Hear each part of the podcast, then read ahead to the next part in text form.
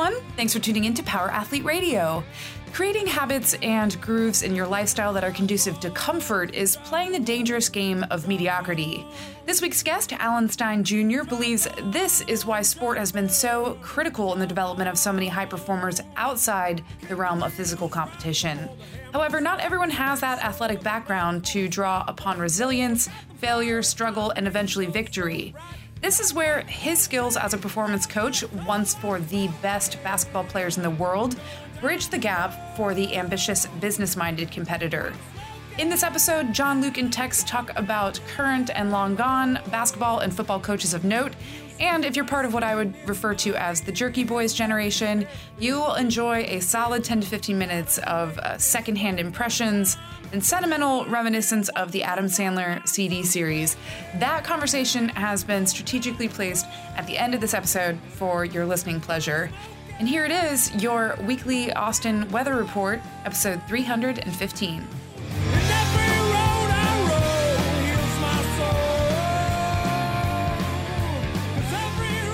Power Athlete Nation, what's happening? This is Luke, Tex. Jean Welborn. Eh? Luke and Tex are the co-hosts of this show. We have a featured guest today, John Welborn, but he's not the special guest. More on that individual later. Or should we just say it now or later? Later. Well, you're listening to the premier podcast in strength and conditioning. Ing. Ing. Ing. Keep those Power Athlete radio reviews coming. Oh, we just had goodness. one hell of a review drop. Tex, do you remember what it was all about? Oh, yeah. Well, he leads off with how this podcast is an amazing Austin weather update for him. Other than that, he lives. other than that, I garbage, actually read hot it. as- garbage. I actually read it as the exact opposite. That these guys are awful. Uh, Except for the weather guy. Except for the this weather is driving me crazy. And then he totally, you, and then he totally flips the script and talks about how you know uh, how amazing we are, the tangents I go off on, how we make fun of Tex, which I don't think we really do. Burn band's on for this episode, people. Except for when it turns off, and then it gets On you, spicy On It- Luke. it is a little hot out there. Burn Ban is definitely on. or off. No, because Wait, when it's off, want it- we can burn. Okay, yeah. So it's on right now, but eventually you'll know when. Well, we'll it need gets to get turned well, off. I can't wait till the burn ban comes off so I can burn Spanton's kid's uh, uh, jungle gym that he Ah, yes. threw up there in our fire ring. Yes, we have things to burn, literally, not figuratively. But, ladies and gentlemen, before we get into the hotness that sizzles up to an eventual text burn session, Uh, love you, man. Um, hey, guess what December is all about? The first week into in December, Thursday, Friday, Saturday, the Power Athlete Symposium mm. 2019. Mm. 2019. Teen, teen, teen. It's happening here in Austin, Ten, ten, ten. te- Texas. Texas. Wait, so Boston, Massachusetts, or Austin, Massachusetts? Uh, what is the line there? Don't you remember? yeah, in, Dumb and uh, Dumber, right? No, it wasn't. Road no, Trip. It was road Oh, is it trip. Road Trip? When he's like, Austin, the Austin, Massachusetts. Massachusetts. uh, Tom Green. That was a great movie. Austin, Texas, here, home of Power Athlete HQ. Uh, we are sorting out all of the details. You should start to see a little bit about venue, everything like that. Hey, listen, we're bringing in A plus talent. So it takes a while to convince these people of number one, who we are, and number two, why we're worthy of their time, right? I mean, if we're going to get the rock there, we're going to have to figure it out somehow. And it's a lot of begging, a lot of pleading, a lot of tweeting. You know what I'm saying? Write that down. if you're interested in if you're interested in the Power Athlete Symposium, symposium which you are, events.powerathletehq.com will get you there. You want to get right there, slash symposium. That's where all the details are going to be, people. Um, do it now and do it fast. Tickets are going to go fast. And you want to be here and you want to experience it. Am I wrong? No, you're not wrong. You are not wrong. That's right. Okay, barreling forward. Anything else you want to say? No. Ladies and gentlemen, on our show today, we have Alan Stein Jr., author of Raise Your Game, renowned coach, guy super accomplished, great taste in movies. Um, I think got a good chuckle or two out of the burns uh, in this episode, and uh, you know didn't deliver any burns. So that if No, we, he he's did he chop us or no? No, no, uh, you know some some real highbrow stuff, which you know is obviously above you guys. But he, uh, I, I heard him uh, present at the um, IYCA event in Detroit, and he did great. I mean, he got up there and uh, uh, you know talked about not only the stories and his involvement in basketball, but really hit on some old-fashioned Dale Carnegie, how to win friends and influence people, just some things that, like that all humans should know and do. Yeah, and uh, connection. yeah, and uh, I really enjoyed his talk. And then I got a chance to to speak, and he was actually really complimentary to me, which I thought was funny. Uh, but then provided me his book, uh, which we went through, and I know Tex has been pouring over, so I'm, Yeah, I'm stoked to have him on. his his writing style, and you'll hear it in his his podcast interview because he uses stories, experiences to deliver his points. So he picks specific experiences from high level performers, Kobe Bryant, Michael Jordan, or their coaches even, and then paints the picture of how to apply it. So it's amazing book. I really enjoyed it, and then you'll see how it plays out in this interview. Well, let's let's just keep talking and delay the interview. Oh well, well we do for the first twenty minutes. All right, ladies and gentlemen, here we go. Alan Stein Jr. Let's do it. Go. Well, Alan, besides having great, clearly great taste in movies and comedy uh, with the past 20 minutes or five, Yeah. 10, um, Well, at least you didn't talk about the weather for 45 minutes. well, that's what we do afterwards once the guest, so the guest doesn't have to, Have you to know, listen to the weather in sit to a 15 minute weather is- report.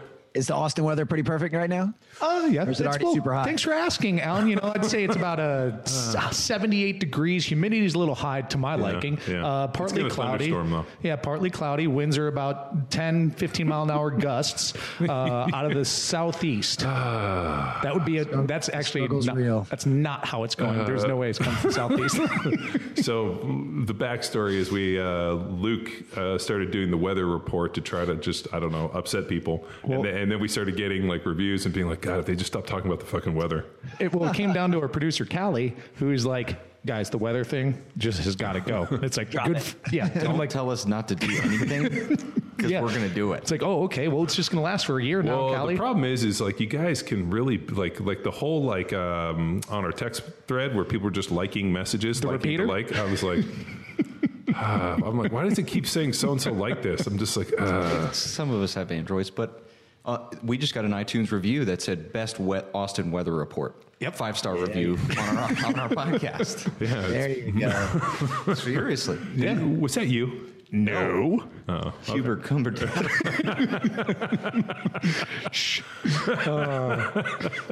Uh, foolish antics, I guess, are at the radio. So, but Alan, uh, in all seriousness, man, I mean, uh, you know, we got we got your backstory, but you can tell it much better than we can, much more eloquently than we can. So, uh, in case our listeners may not know who you are or how you got here, why don't you give the long form of of your background?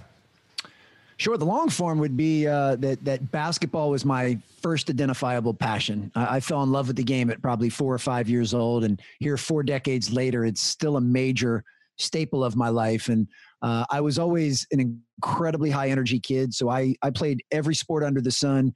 Uh, not only your conventional sports of of you know hoops and baseball and football and soccer, but I did BMX biking, I did skateboarding, did martial arts.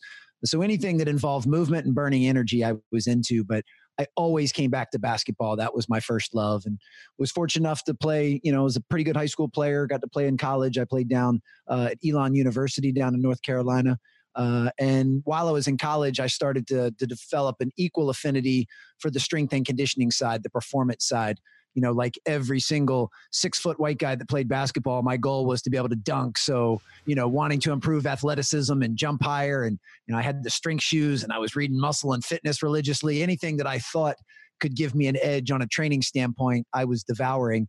Uh, and then certainly over time, uh, found some better uh, resources and uh, knew that I wanted to make my living in the game. And since I had developed this equal love for performance, just decided that being a basketball strength and conditioning coach or a basketball performance coach made the most sense because it combined the two things I was most passionate about. And I did that for almost 20 years, uh, specialized mostly at the youth and high school age, uh, but was very fortunate to work at two high schools here in the Washington, D.C. area uh, that have, I don't know, we have got like 12 to 15 guys in the NBA right now that all played while I was at those schools as the strength coach, uh, like Kevin Durant and Victor Oladipo. And, uh, yeah, just had an absolute blast learning and being able to work with great players and great coaches. Um, being able to work at those two high schools got me some gigs with Nike and with Jordan Brand and with USA Basketball. Uh, so I was able to be a fly on the wall and watch the best players and coaches in the world do what they did during the unseen hours. And uh, just yeah, had an absolute blast living my dream of of training and being in the basketball space and learning. And then a few years ago, decided that I was ready for a new challenge and wanted to take everything that I had learned through the game and figure out how to apply that to business. Uh, and to life and to parenting and everything else I had going on, uh, and and made the leap over to the corporate side uh, now as a keynote speaker and an author and, and trainer. So, uh, but basketball still a a driving force in in in what I do and where I got my philosophy from, and am having an absolute blast. And it's allowed me to do some cool things, speak at a lot of events, and travel the world, uh, and come in contact with folks like John. So it's uh, neat how everything comes full circle. Nice. And so I guess he was. You were at the IYCA clinic with John. Yeah. Yeah. Yep. Nice. Nice. I know a couple of our guys were there. They're, they're going to be stoked that you're on the show. So. Oh, cool. Yeah, it was a great event. Uh, our mutual friend Jim that yeah. kind of introduced us is a longtime friend and mentor. Um, actually, in my last year, then I was at Elon, this would have been 98. Uh, Jim was holding one of his first strength and conditioning clinics up at University of Detroit Mercy, and I caught a flight. I hardly had any money as a college senior, but scraped enough together to take a flight up there and watch him put on a clinic, and that really cemented the fact that that was the avenue I wanted to take. I mean, I, I, saw Jim and what he was doing and working with athletes and was like, that's exactly what I want to be doing. And although I never actually ended up working for a school full time, I was always uh, an entrepreneur and ran my own private training business. I knew that that's what I wanted to do. So uh, to come back and speak at that event almost 20 years after I met Jim uh, was really, really special because he's he's such a good dude. Yeah. yeah. Awesome. I had the opportunity to John Hayden off the book and I dove headfirst in. And so I want to present to the audience the concepts that you get into player, team, and coach. So you have different layers and the opportunity to learn from these three perspectives. And it's almost as we grow up, we get the opportunity to go through all these three phases, whether we're uh, an athlete, coaching, or teaching younger players that we play with how to initiate the offense and eventually as a, a parent, a team, a leader in there. So, where did the idea for, I guess, I don't know what you call this little triangle model that you got going on, but where did this idea come from? And how would you paint this picture audibly? I think that's a word. Audibly? It, it is Audi- now. Audi- audibly. Aud- audibly? there you go you know, I, I, when I was looking at an organization, I realized that those were really the three components that any organization, whether it's a, a sports team or a business, you've got the organization as a whole, which we'll call the team. And then technically, everyone that's a part of the organization is either going to be considered a coach or a player, uh, or a a boss and an employee, or you know, however, whatever terminology you want to use. So that was the reason for picking those three pillars. And we weave in and out of those rather seamlessly throughout our lives. You know, one of the things I was uh, so uh, so drawn to when John was on stage being interviewed was you know his role as a father and, and how he approaches parenting. Because um, I'm I'm a father of three and and you know love being a father, uh, but I realized that someone could technically they could be a player uh, when they're at work, but then they come home and they're kind of the coach of their family. So, uh, and same thing with different roles in the community. So, uh, the reason for writing it that way was I didn't want anyone to ever feel confined to one role. That throughout life we're going to be weaving in and out of different roles. Uh, even for the solopreneur, you're very rarely living in a solo, uh, a silo. Excuse me. You still have a team. You're still a part of a team, even if they're uh, some some contracted workers or some assistants or whatever. It's very rare that anyone ever does anything in complete solitude? And if so, that's only in that one dynamic of your life. In other areas, you are a part of something bigger than yourself. So that was one of the main reasons for for wanting to organize the book that way and to be able to view it from from different vantage points. Uh, I do think there are skill sets and themes that cross all boundaries, but then there are certain traits that are really important to have as a player, and there are certain traits that are really important to have as a coach. And then for any team to be successful, uh, then you need to make sure that you have those traits as well. So um, I, am a guy that believes in the basics. I'm, I'm a very simple guy. You know, I, I live my life on a uh, by a handful of, of very basic principles, um, which I prefer. I don't say that to diminish myself. I'm not a dummy, uh, but that's just the way that I prefer it. So I love very simple, direct language and very simple and direct concepts. And that was about as basic as I, I felt I could make it. But that even tends to be the challenge to distill it down to that level, right? Um, but interesting model in the sense that, man, for years, John, I feel like that's how we operated.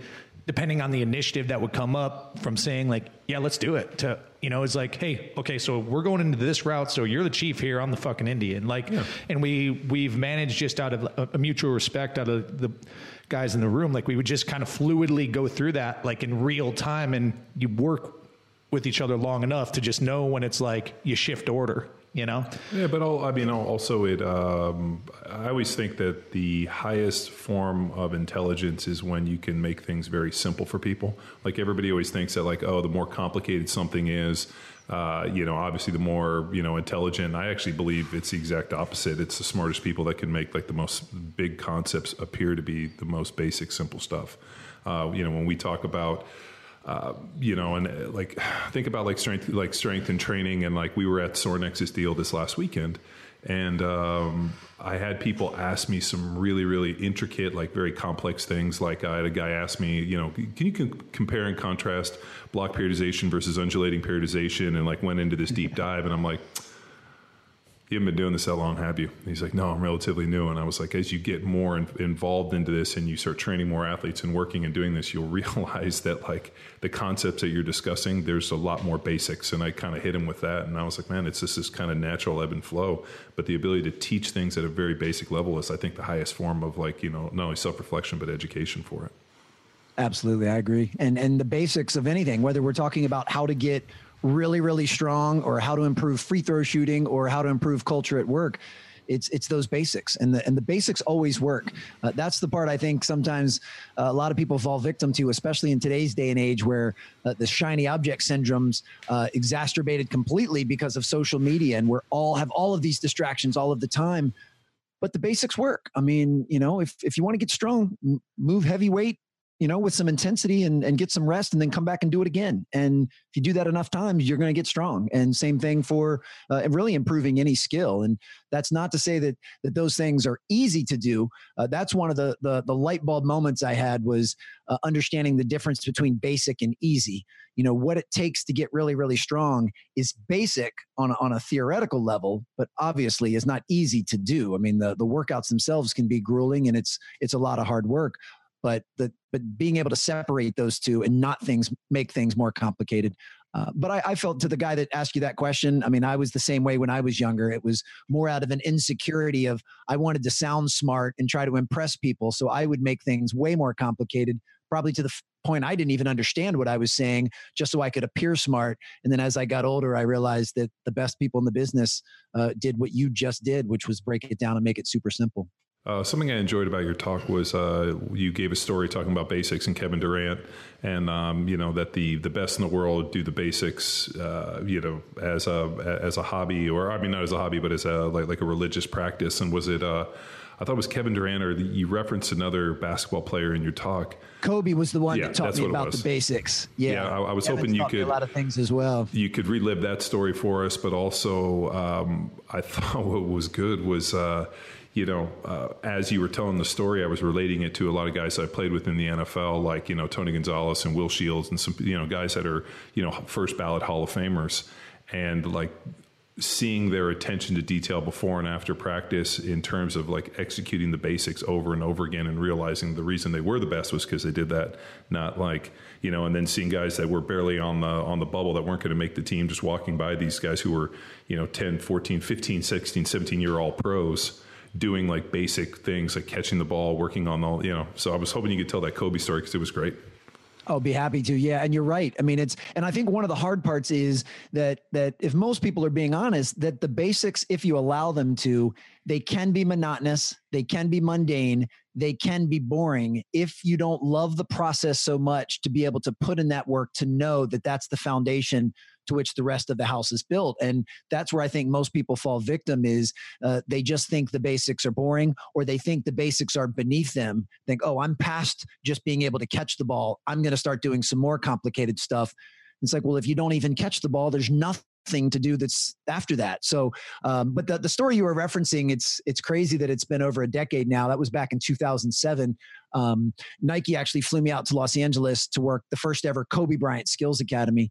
Uh, so Nike decided to hold these camps where they were going to bring in the top high school and college players from around the country and put them with Nike's signature players. And in 2007, I mean, Kobe was that guy you know, for for any of your listeners that don't follow basketball very closely, you know, at that point, Michael Jordan had already retired a couple times, and and LeBron, as great as he was, you know, he was still climbing that mountain. He, he wasn't the LeBron that everyone knows today. I mean, Kobe was the best player in the world, and uh, you know, having grown up in this basketball bubble that I told you guys about, I had always heard this urban legend about how insanely intense his individual workouts were.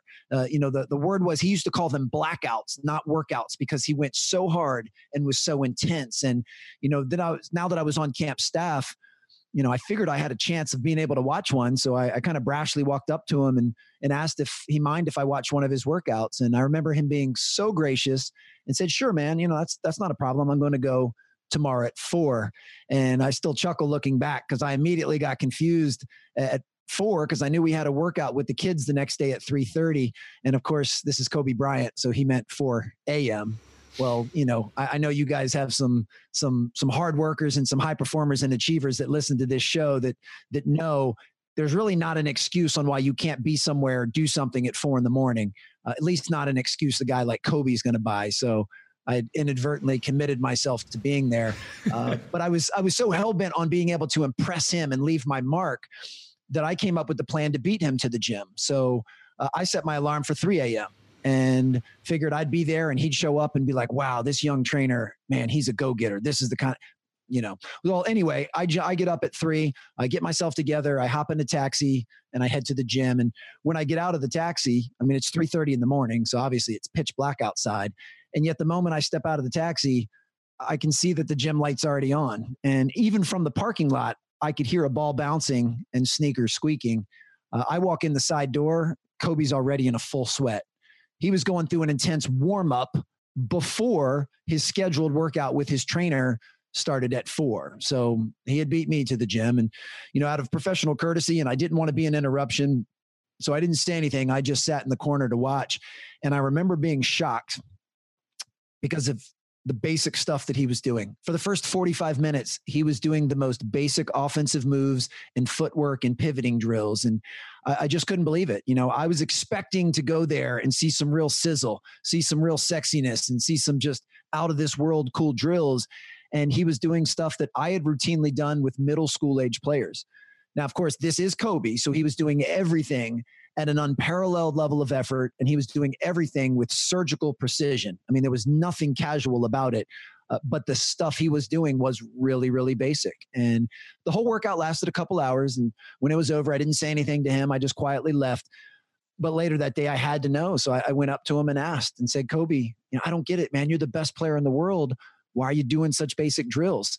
Uh, and that's where he gave me that light bulb moment that changed me forever because he looked back and, and smiled, but he said with all seriousness, Why do you think I'm the best player in the world? Because I never get bored with the basics. And, you know, I've told that story no shortage of a thousand times. And I still get the hairs on my neck standing up every time I tell it because I remember at that moment, that's when I realized that the key to being a high performer and a high achiever in any area of your life is to never leave the basics and it's, it's to always work to master them. And you can still do more advanced things, but you never abandon the basics. They will always be your foundation. And then, as I already mentioned, that separation between basic and, and easy. And, you know, one thing I've always found interesting and, and John, I would certainly love your perspective. This happens inevitably every NFL season that a team loses two or three games in a row. And in the post game press conference after that second or third loss, the coach comes on and says something to the effect of, uh, Monday's practice, we're going to get back to the basics. And of course, in football, you know, that's yeah. blocking and tackling and catching. And and it always makes me laugh, not because I think I know any more than an NFL coach. Those guys are, are geniuses at, at leadership and what they do. But it makes me laugh that their solution to the, the problem is to get back to the basics, which then, of course, leads the question why did you ever leave them in the first place? If you believe the basics is what's going to solve your problem, then don't ever leave them. Make them a major staple of every practice and every film session and everything you do. And then you don't have to worry about that. And the best coaches that I've been around and the folks that I've heard, you know, I've heard stories about Coach Belichick, which I know you can speak to. Uh, those guys never leave the basics; that they they master those, and that's why over long periods of time they just dominate. And, and I've tried to incorporate that into my life. And occasionally I get sucked into the shiny object sy- syndrome and I try to, to skip the basics and it always ends up being a pitfall. And I always have to go back to them. Yeah. What say you, big guy, about those Uh, basics? Yeah, well, uh, the, I've told these guys that there's a lot of bullshit in the NFL, and um, it's kind of interesting. Like there's certain things like uh, at the end of the season when the when the head coach comes in and fires the strength coach. Is usually like, hey, uh, I'm on my last legs, and what I'm going to do is I'm going to sacrifice the strength coach because do you really think the strength coach is calling plays? He's just like the sacrificial lamb. The other one is is uh, when they lose a bunch of games and we got to get back to who we are and the basics. That's another one for uh, our game calling or our play calling is really bad, and we probably need to simplify it because the people aren't able to execute it. And so, like I've, I've been in situations like that where you know because they they come in with a book that's about six inches thick and there's thousands of plays and everybody wants to be this you know uh, you know play calling genius. And it's usually this uh, you know offensive coordinator that has dreams of being a you know head coach in the future. And so he's got to show all the great stuff he can do and invariably that ends up going in kind of a negative direction. And then there's this whole thing of like hey uh, we have to go back to who we were which is you know basically used to be running the ball but now the nfl's kind of changed where you know the rules no longer are set up for people to run the ball the way they, they they used to. So i guess that's just throwing the ball and you know being conservative in it. Everybody always wants to go for like the big win in this and it's just like man like small little dump passes, catch your tight end out of there, and put him in the flat, run the ball, hopefully have a little bit of defense. I mean, it, it, it always makes me laugh that everybody's like, oh, Belichick's so good. I'm like, what do they do? They play special teams, they don't make mistakes, they always play defense, and when they throw the ball, they usually catch it. Yeah, Like, that's but those but those are the basics. yeah, That's what's those are the basics. It's like yeah, like have a defense that doesn't kill you. Uh, Yeah. Be disciplined on special teams, then have a quarterback that can actually like not throw it at their feet, a la Donovan McNabb. Yeah. I- It was funny. I'm, I mean, I, I only played football for two years in uh, in high school, and uh, you can probably tell by my build, I was uh, a wide receiver and a punter. So, uh, yeah, wasn't wasn't much into football. But I remember my coach said something that that was pretty profound, and he basically said, "Do you realize if we gain four yards every single time we snap the ball, we will never lose?" and you take a step back and you're like, okay, let me think about, okay, yeah, that basically means, I mean, you're marching the ball down the field, you will never, ever lose. And then he would say, okay, on this snap, you do what you're expected to do in your everything in your power to make sure we get four yards. Now, we ran the ball most of the time. So me as a wide receiver, I did jack squat my whole career except go out and block, you know, the cornerback. But but basically he's like, if if you guys all do exactly what you're supposed to do just on this one snap, to greatly increase the chance that we get four yards on just this one play, then we'll never lose. And obviously, that doesn't always happen. But that mindset of breaking it down and going, well, let me just play my role on this one play so that we can get four yards. It's it's really a combination of the basics and that that trusting and respecting the process that I know you know everybody talks about. I'll, I'll even simplify it even more than that. Uh, Oh, Dick, please. Dick Vermeil told us that uh, if you end every offense possession with a kick, uh, regardless if it's a home game or an away game, you will win 92% of the time over the entire course of the NFL. So he had a statistician that went back and he like would pull all these statistics. And the guy pulled a statistic over like 30 or 40 years in the NFL that if an offense ends every play with a kick, they will win 92% of all games over the course of the NFL history. So if you end uh, every position with either a punt or a extra point, uh, you win. And uh, I remember thinking like, Don't that- turn the fucking ball that- over. Can that be fucking accurate? And then you're like, well, don't throw an interception. Don't, Yep. uh, you know, don't, fumble, fumble. the ball, and just you know, always put you know whether you're either punting Or you know, turnover on downs, right? or yeah, yeah. If you're punting it, you're kicking a field goal, you're kicking an extra point, like, and then you Yeah, like two out of the three are resulting in points. Yeah, in points. And then it's like, uh, and then they did another statistic that it's like, uh, you know, they always have this deal it's called plus or minus, where like, hey, if uh, Yeah. we fumble twice but they fumbled three, we're plus one. So I think if you play zero to plus one, uh, you win. Uh, like I forgot, like uh, if it's like a home game, you can go down to like negative two and still have the chance to win on the road. If you're if you're negative one, you guaranteed yep. to lose. And so Dick had he would always come in and give these statistics, and I think he thought it was helpful. It totally wasn't. Because the minute that something happened, people would be like, oh, 92% of the time we're going to fucking lose. and then they would just throw in the 10. I remember him being like, aren't these statistics uh, interesting? And I'm like, no. Yeah. Like, stop fucking telling people what's going to happen because dudes would just be like, ah, oh, fuck, we turned the ball over twice, we're on the road, we're going to lose. And then they fucking throw in the towel. I mean, I found That's it fucking point. fascinating. I never thought about that. Well, uh, yeah, I just found it fascinating because. Uh, um, it just fucking it was just information but uh, we also had a funny one where we went down to houston i think and we scored we had five or six rushing touchdowns in the first half which had never been done in history and he knew it because we had the fucking statistics. So we went oh, out wow. and we ran the ball. We had, uh, yeah, it was I, I want to say it was five or six rushing touchdowns in just the first half, and like at that point, it was like so far off of the realm of like any of his statistics that he like gave us a game ball, being like, you yeah. statistically did something that had never been done in the history of the NFL, and I still have that game ball. It's pretty funny. Well, oh, nice. This reminded me of really cool. your introduction, and you dropped the very first step for raising performance is learning how to live present. So, not in the statistics and everything that's happened in the history of the NFL, but next play, controllables, and process. So that was your one of your first pages here that you dropped that bomb on. I mean, I believe. Live in the now.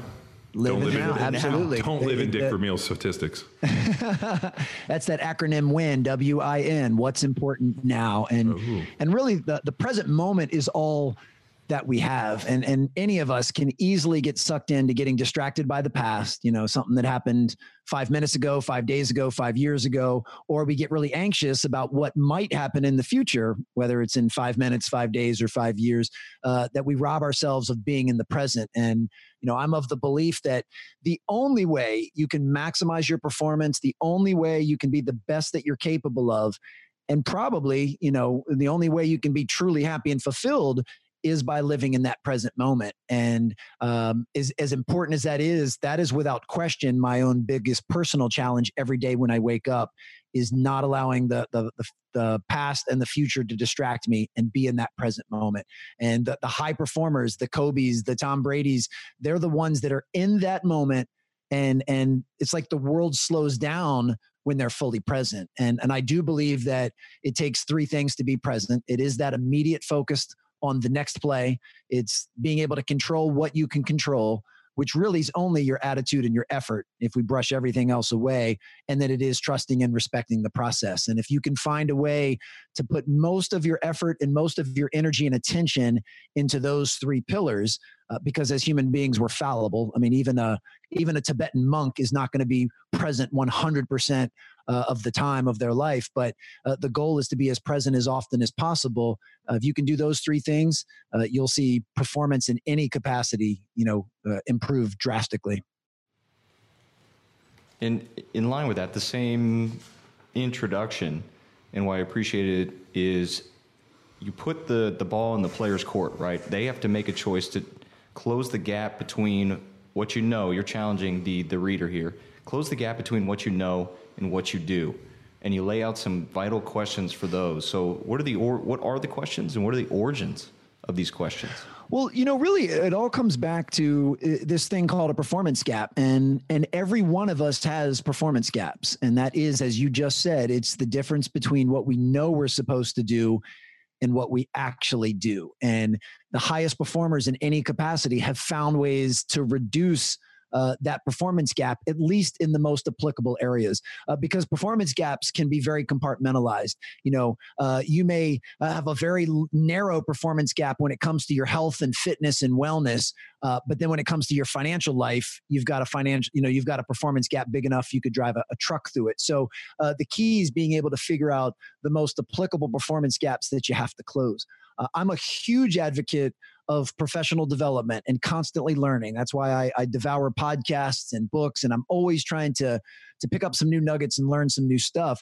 And yet, I have full humility in knowing that if I didn't learn a single thing for the next year, not a single thing, nothing new went in, but all I did was execute the stuff that I already know my performance and, and, success would go through the roof. That's how much stuff all of us are leaving on the table of things that we know and we don't do. And, you know, especially, you know, with you guys in the, the, the strength and conditioning and fitness world, I mean, uh, we realize that obesity is an epidemic in our country. And yet, if you were to ask any person on the street, any fully functional adult that has all of their faculties, and you ask them to make a list of the healthiest foods they know of, they could do that.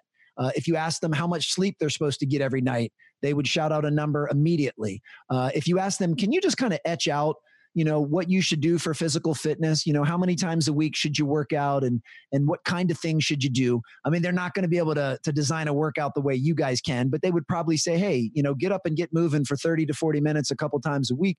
So everybody knows what they're supposed to do yet clearly and statistically most people aren't doing those things. That's why our country's getting fatter by the minute. So it's not a problem of people not knowing. It's a problem of people not doing. And in this information age we live in, well, I think it always comes back to uh, two things. One, they've grooved patterns and behaviors in their life that are conducive to comfort uh, because we all default to doing what's most comfortable. And people are so fearful and resistance of change that when they have to change a behavior that they're comfortable with, they don't like doing that and you know all of us know uh, when you change something you're used to doing there's going to be some temporary discomfort uh, but that's why I'm, I'm so thankful to have been in the performance world and the strength and conditioning world where all of us were taught just like it's taught in football and basketball that discomfort is a good thing the discomfort is something we should embrace because it unlocks the key to where we're trying to go and if you can weather the temporary discomfort even if you're just trying to etch out that last rep of a bench press that temporary discomfort is what's going to allow you, in this case, to get stronger in the bench press.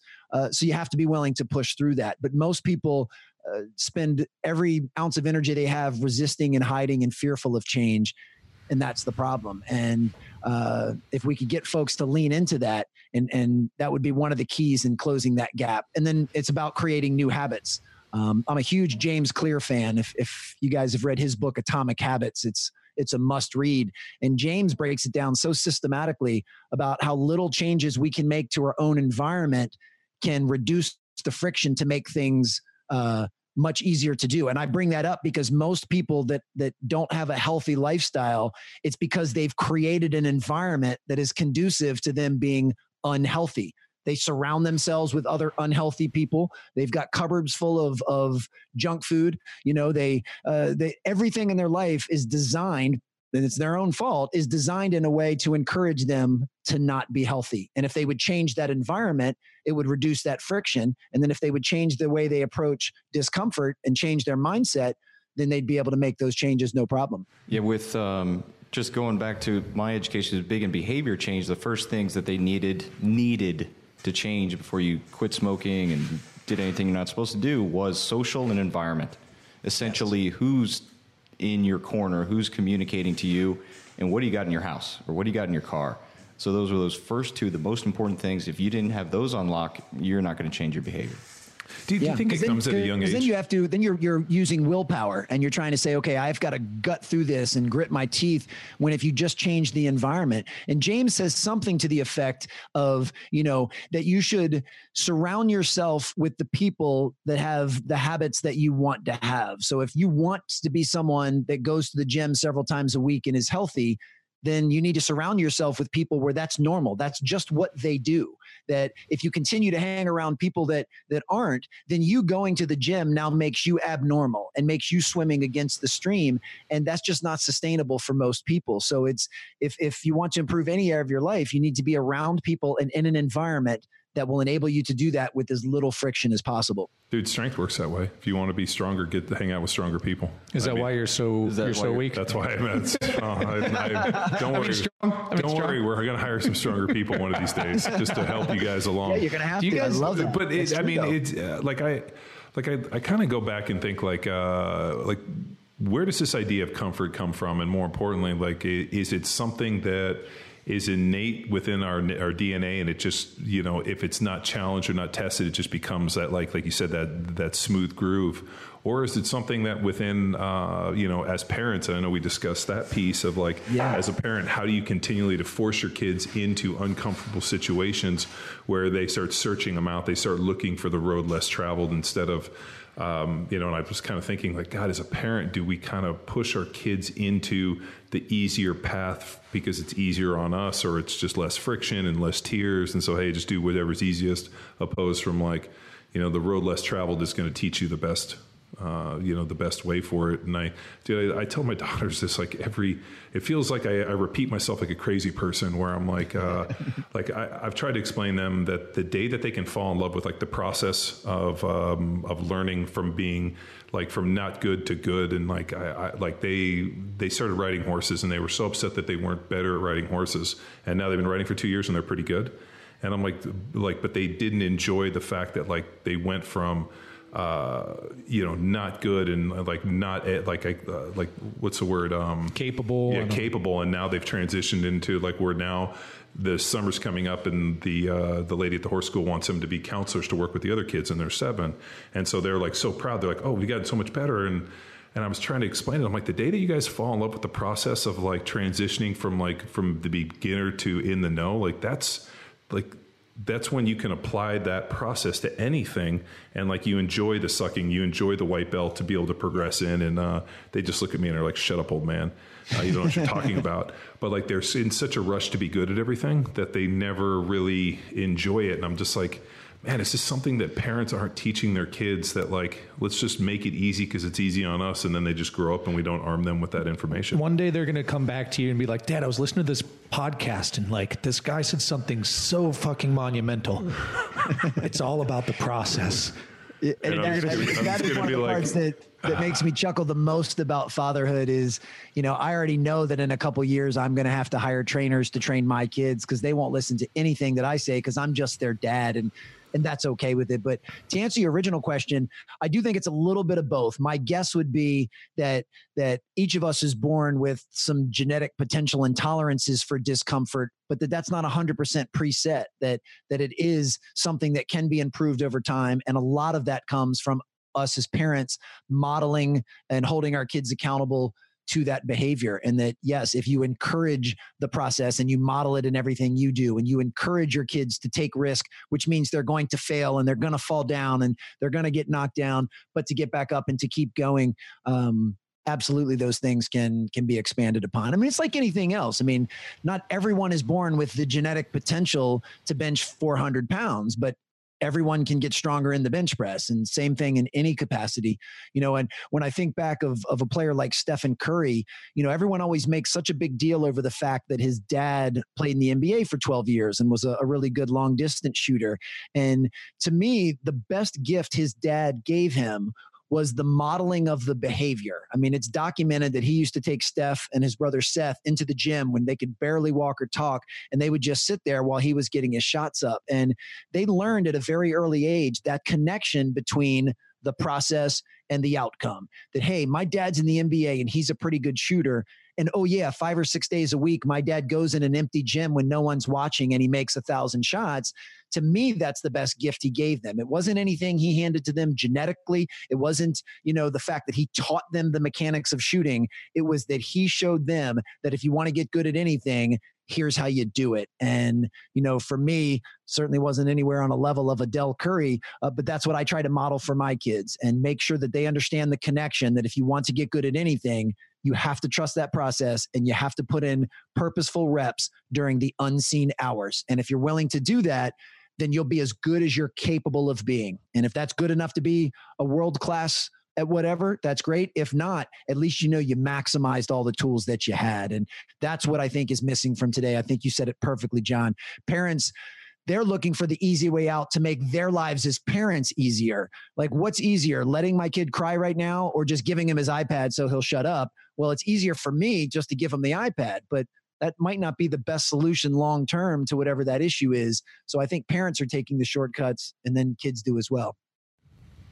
Going back, I guess, Alan and, and John, to that behavioral change approach. Like if you have these positive reinforcing behaviors that are making you the world's greatest, right? Hitting these basics over and over and over again, and it continues to progress your success. Like going back to the folks who are stuck in their ruts, do you notice that people who are able to get out of that in, are I guess, become better risk takers? Because I think there's an element to that as well. Is when I look to and talk to coaches or friends or whoever who are just in a loop they want to get out of, the change requires risk and there's unknown and it's a behavior you're unfamiliar with and you don't know if you adopt this new behavior or this new training system or this new program you don't know if you're going to get the desired results so there's like this risk aversion almost and i think of your daughters man who have been the biggest risk takers in terms of like um, and even Cashy now, like flipping over bars and jumping off of things and sprinting full speed into like pricker bushes and like all this Naked. stuff. Yeah, naked and just like, does it look like I give a fuck? And I just I can't help but think that that's that's a positive type of behavior because it allows you to pivot. Um, obviously, it can get to detrimental. I think it's genetic uh, on that piece because uh, I was um, like I was a fucking such a risk taker as a kid, Mm-hmm. and my wife was too. Like she was talking about like uh, she like there was these. Um, like banisters at the school, and Kate was like, "Oh, let me show you what I used to do with a, as a kid." And she like kind of like teetered up, sat on it, and like flipped off of it, and did like a backflip and landed it. And I was Mm-hmm. like, "Ooh, that's pretty good." And uh, the girls were "Like, oh shit. And then like of course like what happens? We hear tears and they're fucking trying it which is good. But like like my son can't really swim but yet he will sprint and jump right in the water. And then once he fucking goes in and comes up i see the look in his eyes like oh fuck i can't swim. Like how did i get here? And i'm like we've been going over this for like two fucking years you little crazy bastard. Uh, but like uh, i just wonder if there's some like uh, but i was never like risk adverse and like my mom was always like you know, like like uh, when the guy was at Summerstorm, talk, Neil talking about like, hey, you know, if you don't want to jump off the sixty foot cliff, like Doris would have pushed me. My wife, my mom would have been like, fucking go. Um, so I just wonder if some of that's risk adverse. Whereas I've been around other people whose uh, parents are very unrisk adverse, where like. Um, I don't want my child to play football because they might get hurt. Uh, they live in this whole like uh, might you know this might happen, this might happen, and they go through it. And like I just remember my mom never really telling us that. It was like if you don't do this, like this is the provided outcome. Like if you don't play football, you're not going to get a chance to do this.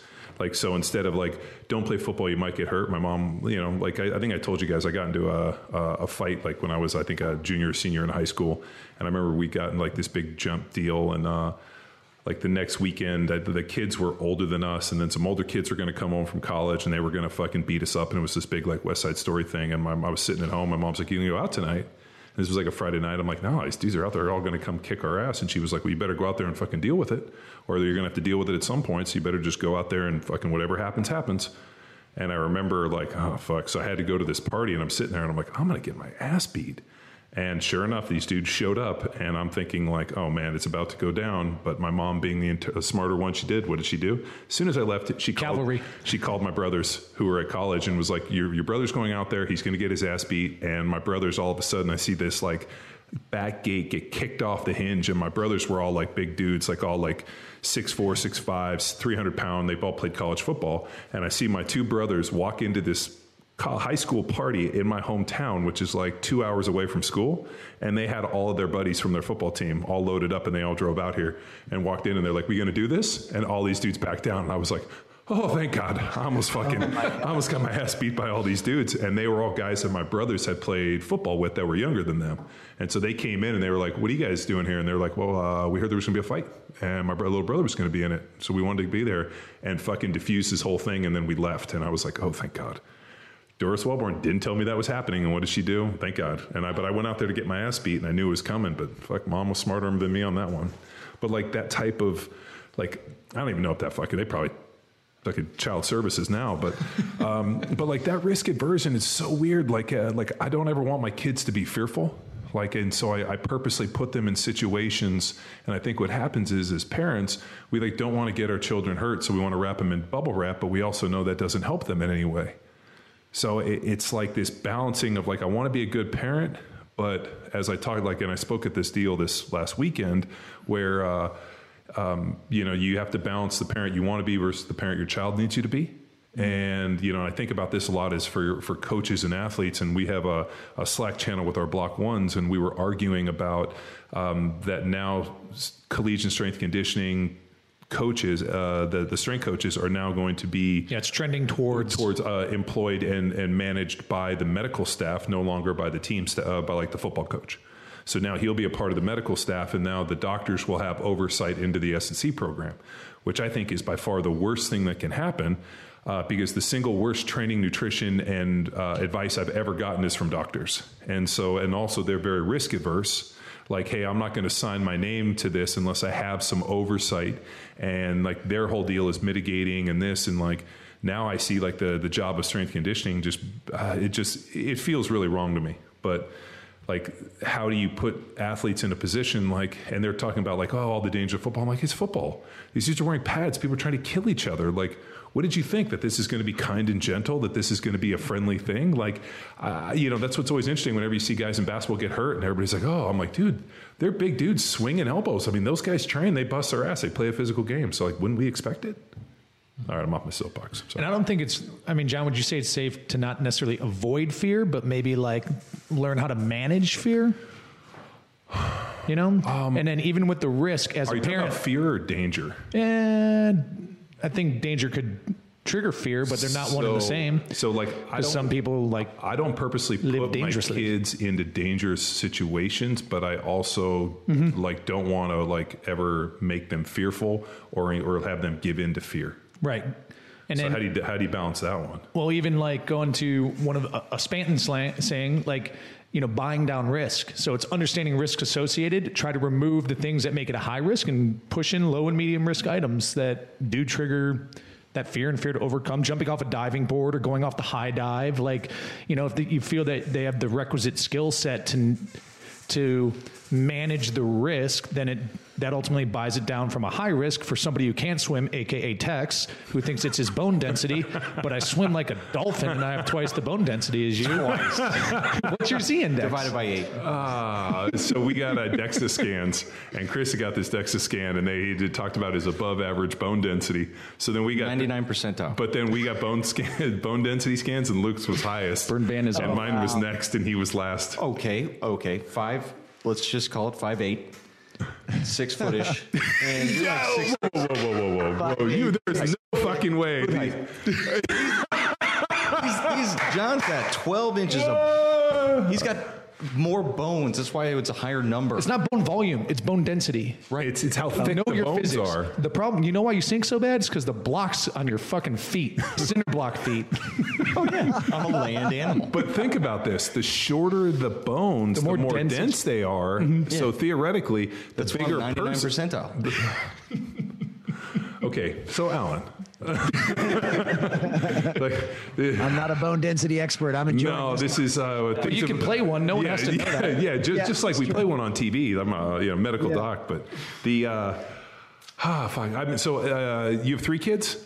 Uh, I do. Boys, yeah, girls? I've got uh, nine-year-old twin sons, and uh, in two weeks I'll have a seven-year-old daughter. Oh, oh nice. congrats, Ooh, wow. dude! So is uh, um, I'm just going to ask you this purely without any bias, but uh, sure. is it different raising boys and girls? You know, it's it's fascinating. I mean, even the boys as twins uh, are incredibly different in so many different ways. I mean, they have different temperaments, different skill sets, different likes. Um, and and Lila, my daughter's kind of an amalgam of both of them. Uh, I do think she's a little bit easier as far as she doesn't have quite the energy that those two have. Those two are tornadoes 24 7. Like the goal when I have them for a day is to do something that gets them tired. So by the end of the day, they'll actually go to sleep. She's a little bit calmer. Um, she's peaceful enough where she can sit down and play with her Barbie dolls for a couple hours and just be fine on her own where you know when the boys were younger if i heard silence in the house i knew something awful was happening and i had to go find them immediately man this is uh, my exact deal my daughters are like your sons and my son yeah, is probably like well, that, i remember you saying that that's pretty fascinating that Dude, it's kind of flip-flop is, is, it the order or I, the sex that i don't know but i'll tell you this like I could have 10 of my son for every one of my daughters. Like I would take yeah. like 10 of those boys. Like if I get 10 of my, of, of my son Cash, he is by far like, like I come running in the house and uh, uh, he just comes over and he like socks me in the leg and like all we do is battle and yet like it's just yeah he's pretty easy he just wants to like you know that's awesome fart and like piss off the deck and you know his favorite superhero is his uh, is himself which he's dubbed himself Pee Pee Man which is There's a Yeah. new one from Marvel. Now that the end game, we get, Marvel could have a new comic. Oh, dude, he's a funny. spoilers. Kid. Man, he is a funny kid. I, I just think like um, uh, the interesting thing, and like I, I always think on like birth order that sometimes having older brothers really helps sisters. Just because, like, I think boys are, you know, uh, just a little bit different. So I'm always like, man, I, I really wish I could have had a couple boys earlier and then had some girls, but I didn't end up like that. So I'm interested to see how it all goes down. That is interesting that it's flip flopped for you. So it, it's really not gender based. It's Oh. Dude. this one would be more to the order. Ti- uh, tornadoes is a perfect perfect example like like uh, like and, and then uh, i don't know how your twins are but uh, um, my daughters are like the, they're like a, a married couple for like 60 years that don't really like each other. So like they argue the whole time but yet they're sitting right next to each other and it's like she's chewing in my ear. I'm like it's because you guys are sitting on the same seat. Like, Yeah, what do you, and then uh, I, I threaten them. I'm like, hey, if you guys don't act better, I'm going to put, I'm going to split you up and put you guys in two separate rooms. Oh my god, dude, that's like, oh, but what in the middle? You know, it's like, oh my god, dude, you guys are like the weirdest, oldest married couple who like can't do anything or think without the other one. And then like the minute that they're away, they're like looking for the other one. I'm like, God, this is so weird. My son could care less. He's just like, That's hilarious. Yeah, I love that description of them. That's pretty accurate with mine as well. Yeah, and and then the the funny thing with twins is that um, I think that uh, because they grow up with the other one there, they're more focused on the other twin more so than maybe like the parent and then the other surroundings a little bit. So it's a cool relationship. You get to grow up with like this. Um, are, are they identical or fraternal? No, they're fraternal, and and it's funny they they don't even look like brothers per se. And one of them, I mean, for their age, is significantly bigger. He's about two inches taller and probably ten to twelve pounds heavier. Which, when you only weigh 40, 50 pounds in the first place, is significant. So most people think if they are brothers that one of them's one or two grades above, uh, which is interesting. But no, they're very fraternal. Yeah, uh, fraternal, and my one daughter's taller than my other daughter. Uh, and uh, one has dark hair, the other one has blonde hair. So blonde hair, blue eyes, uh, brown hair, brown eyes, and then Jamie's probably two inches taller, and they're seven. so and she's like, yeah, she's freakishly tall. So like my other daughter's pretty tall, but like everybody's like, oh, she, I'm like, I think she's one of the taller kids in class. It's just the problem is the other one's so tall. Well, Yeah. is she tall? Is it just her enormous head? Heat. She's, she's like she's like when you see Another like a movie. like a Dober, like a Doberman puppy with like real big paws. I just keep thinking like when you grow into that head, she's, she's gonna be huge. Uh, she's cute as hell, but I like yeah, no dome on it. She does have a huge dome. Like I believe me, I'm, I'm like, this is. Oh, they. Uh, so uh, just a hilarious thing. They um, they have a deal where like in first grade they all had to run a time mile. And Uh-huh. so, like, they have like three classes in first grade. And so, the first time they ran it, my one daughter finished first, and my other daughter finished second. And then the next time they ran it, the other one finished first, and the other one finished second. And then they took like the top 10 kids and they had to all run a mile for time. And then they like gave them a ranking. So, my one daughter came in third, and my other daughter came in fifth. And like, you would have thought that like somebody had died or like been murdered or like you know it was the worst crisis like so upset and like uh like i'm like listening to this and like she ran like i want to say one of them ran like a sub eight minute then it was like an 830 which is pretty good six seven years old to run a mile Oh my that gosh, fast. that's real fast. And uh, so then they they like both independently came to me um, and were like, "Hey, this summer, uh, can we work on some stuff to make me faster?" And then I was like, "Oh yeah, sure. Don't worry. We come up in the gym." And then like, and then the other one went away. And like an hour later, uh, the other one came over, and they were like, "So, you think there's some stuff I could do up at the gym that would help me get faster?" And I'm like. Yeah, I'm sure we could do it. And then, and then it was like, don't tell the other one. And I'm like, what do you Yeah. think that we're going to do some secret fucking training program without your sister knowing? But I just thought it was hilarious that they're like, program. dad trains people. He could probably get us faster. And uh, I'm just like, these kids are fucking crazy. That's so funny. cool. Nothing better than parenting, man. Fatherhood's pretty awesome. Uh, Luke's got one on the way. I'm pretty excited. Uh, number one, Sparky, Yeah, that's right. Sparky Summers. Sparky Summers got a system. Just listen to guys like you and what's working and what's not, and just be wary of it because who knows if it will work or not. well, Truth. I think, uh, as I said the other day, there is no truth. There's only the search for truth. Mm-hmm. Yeah. So, uh, But it, it, it helps guide your approach, perhaps. I don't know. We'll see. Well, I just know they're like dogs. They're better if there's two or three of them around. Mm-hmm. Yeah, You- no. You don't want to be. Oh, that I thought you meant like just have a bowl of water around and they'll take care of themselves. No, I just feel awful for people where they have like one kid and the parents are just staring at the whole kid like this is our kid. I'm like, oh god, Yeah. that was a lot of pressure. I had two older brothers. Thank God. Can you imagine if it was just me? It'd be awful. Text. Yeah, from a social dynamic, I, I agree with you on that. Lots that. of sisters. Uh, Te- text group with all sisters. Yeah. Uh. And yeah, that for the truth standpoint, I mean, what what works for one parent doesn't necessarily work for another. But even even with my own kids, one what works for one kid doesn't even work with the other two, and they're raised in the same house. So it's yeah, it's it's a constant evolution. It's always changing. But yeah, and what I'm that's, like, that's really what anything is. Also, trying to wrap my head around is what didn't work now may work later. So like, yes. you can't just totally dismiss your toolkit, you just kind of got to what uh, Embo from Deuce. She's like daily adaptability, but don't forget what you've tried. Like, mm. like hmm, yes. that's an interesting way to uh, think about great it. phrase. Yeah, yeah. Well, um, my mom's kind of parenting style was uh, very like blunt force trauma. Yeah, fit into my uh, system. Yeah. so what's what's hilarious is when my mom came and visited us with my daughter, she like tried to go in there and fucking like buffalo them into doing shit by just yelling at them. And uh, my one daughter fucking went right into fucking line like fucking grandma's fucking crazy. I'm going to go this way.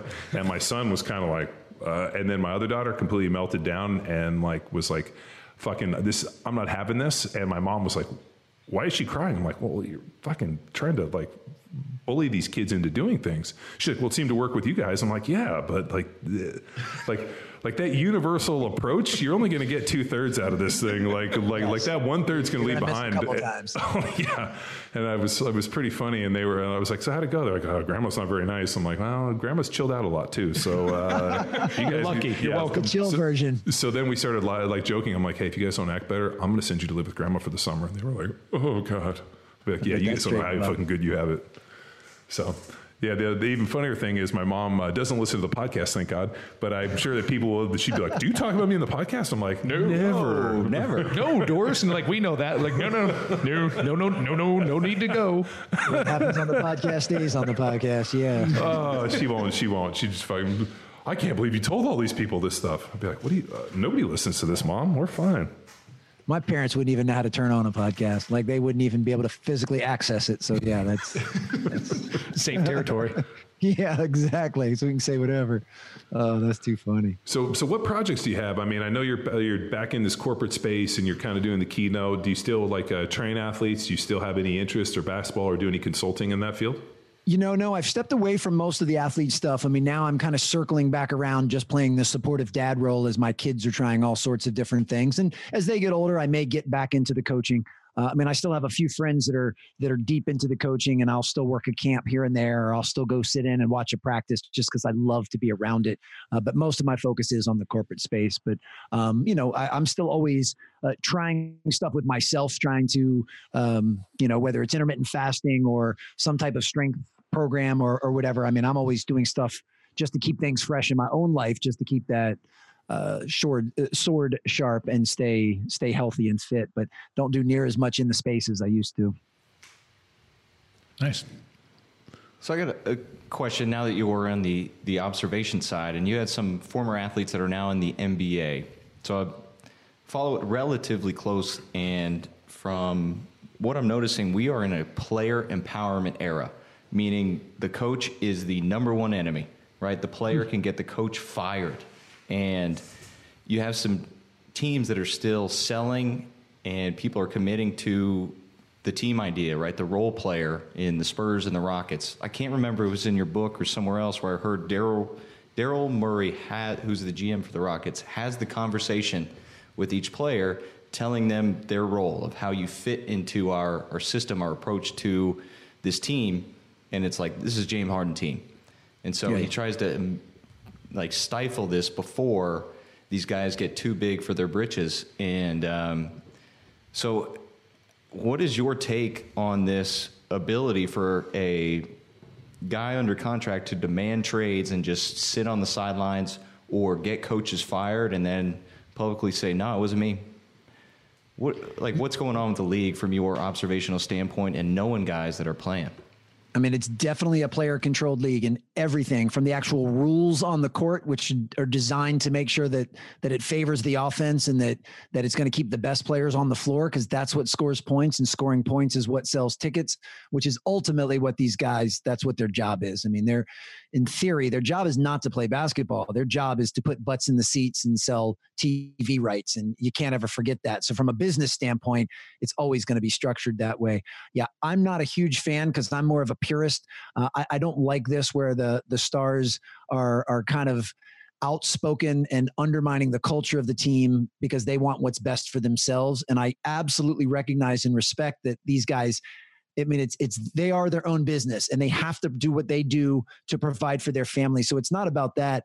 Uh, sometimes I just wish maybe it could be handled differently. I mean, even in some of these coaching searches, it I, I feel bad. Like this guy Vogel that just got hired for the Lakers. I feel bad for him because every single person right now knows that he was their fifth choice.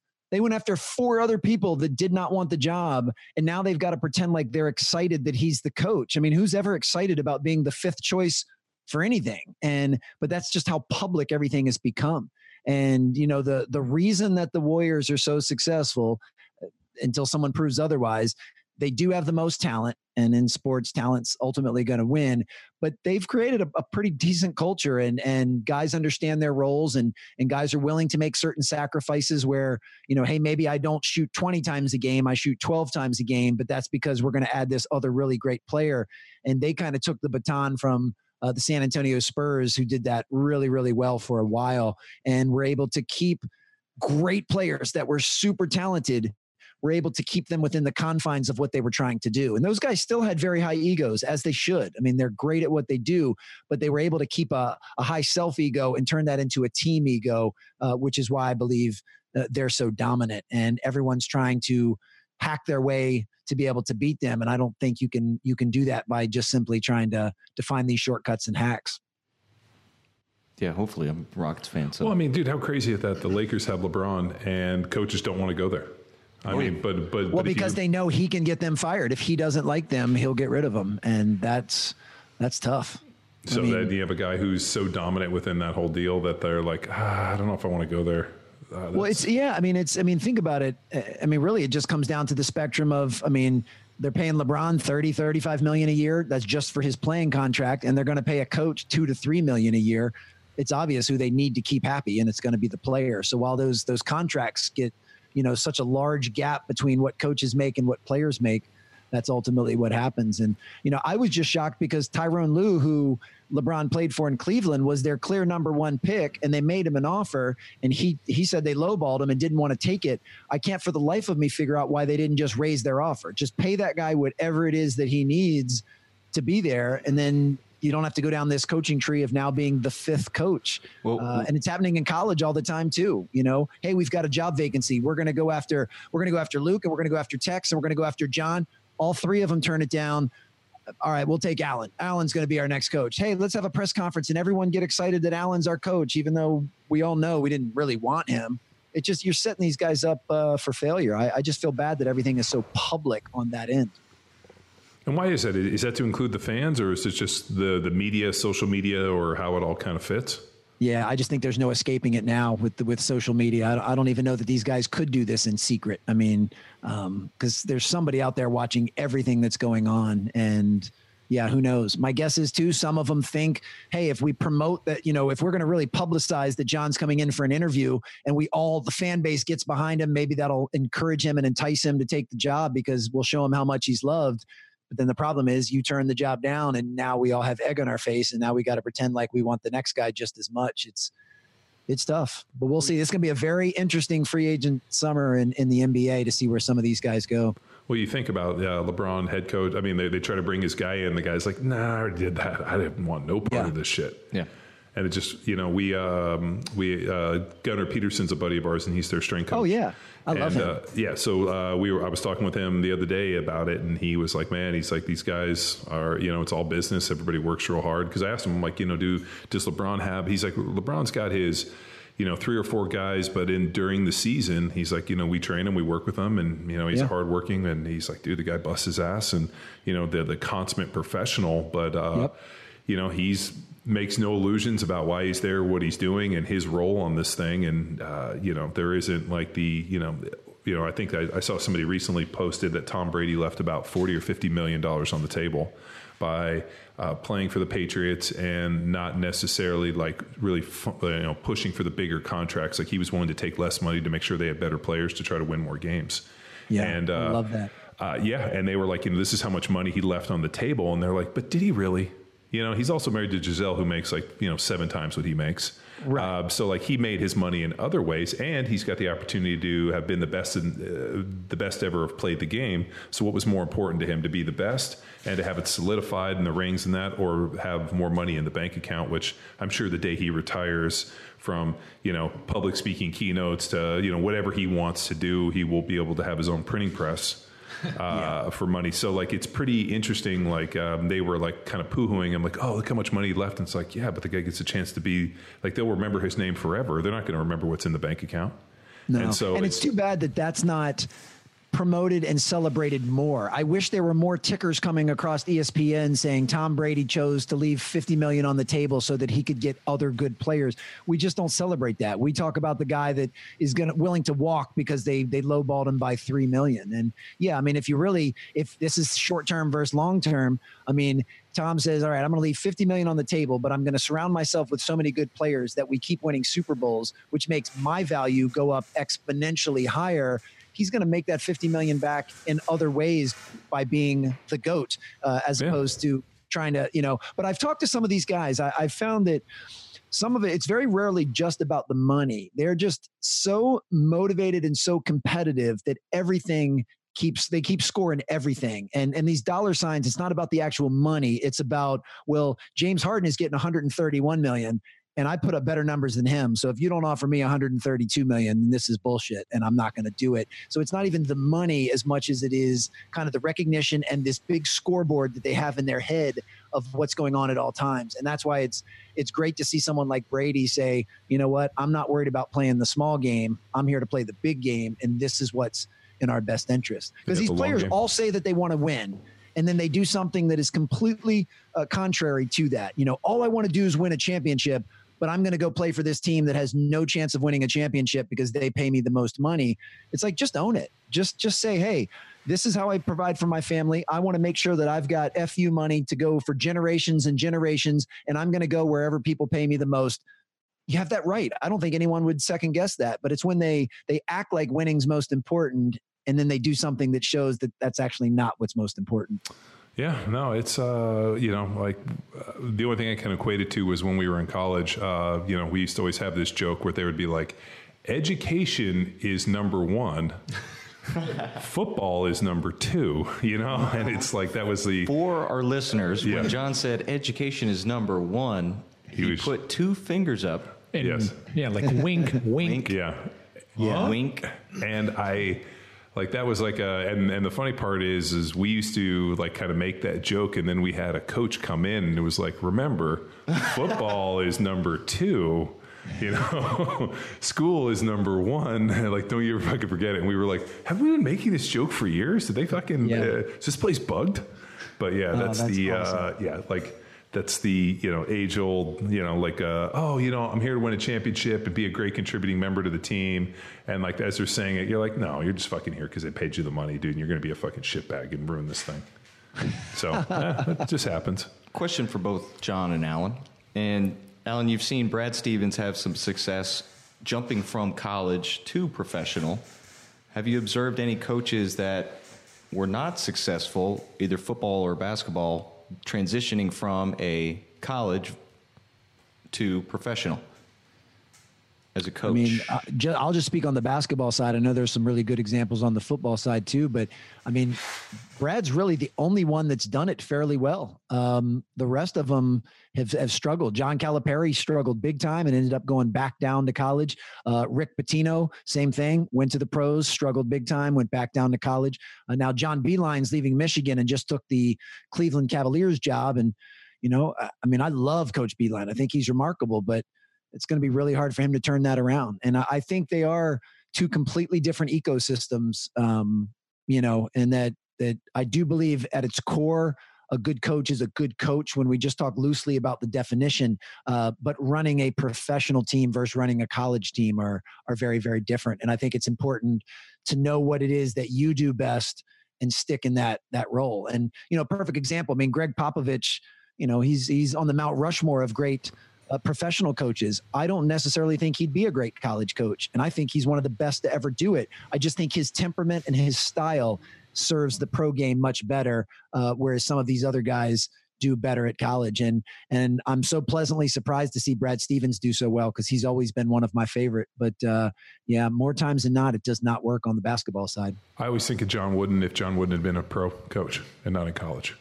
But all his guys turning pro, they love him. Yeah, they loved him, but that was because he caught them at a point in their, in their like very very influential time in their lives. 18 years old, coming to a school.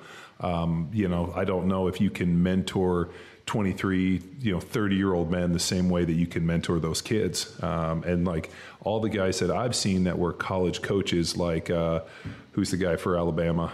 Um, Saban. Saban. Yeah, Saban that tried to go to the Dolphins. I had a couple buddies that played at the Dolphins, and he was like, that dude showed up and tried to treat us like college players. And I'm like, yeah. Like, what does that mean?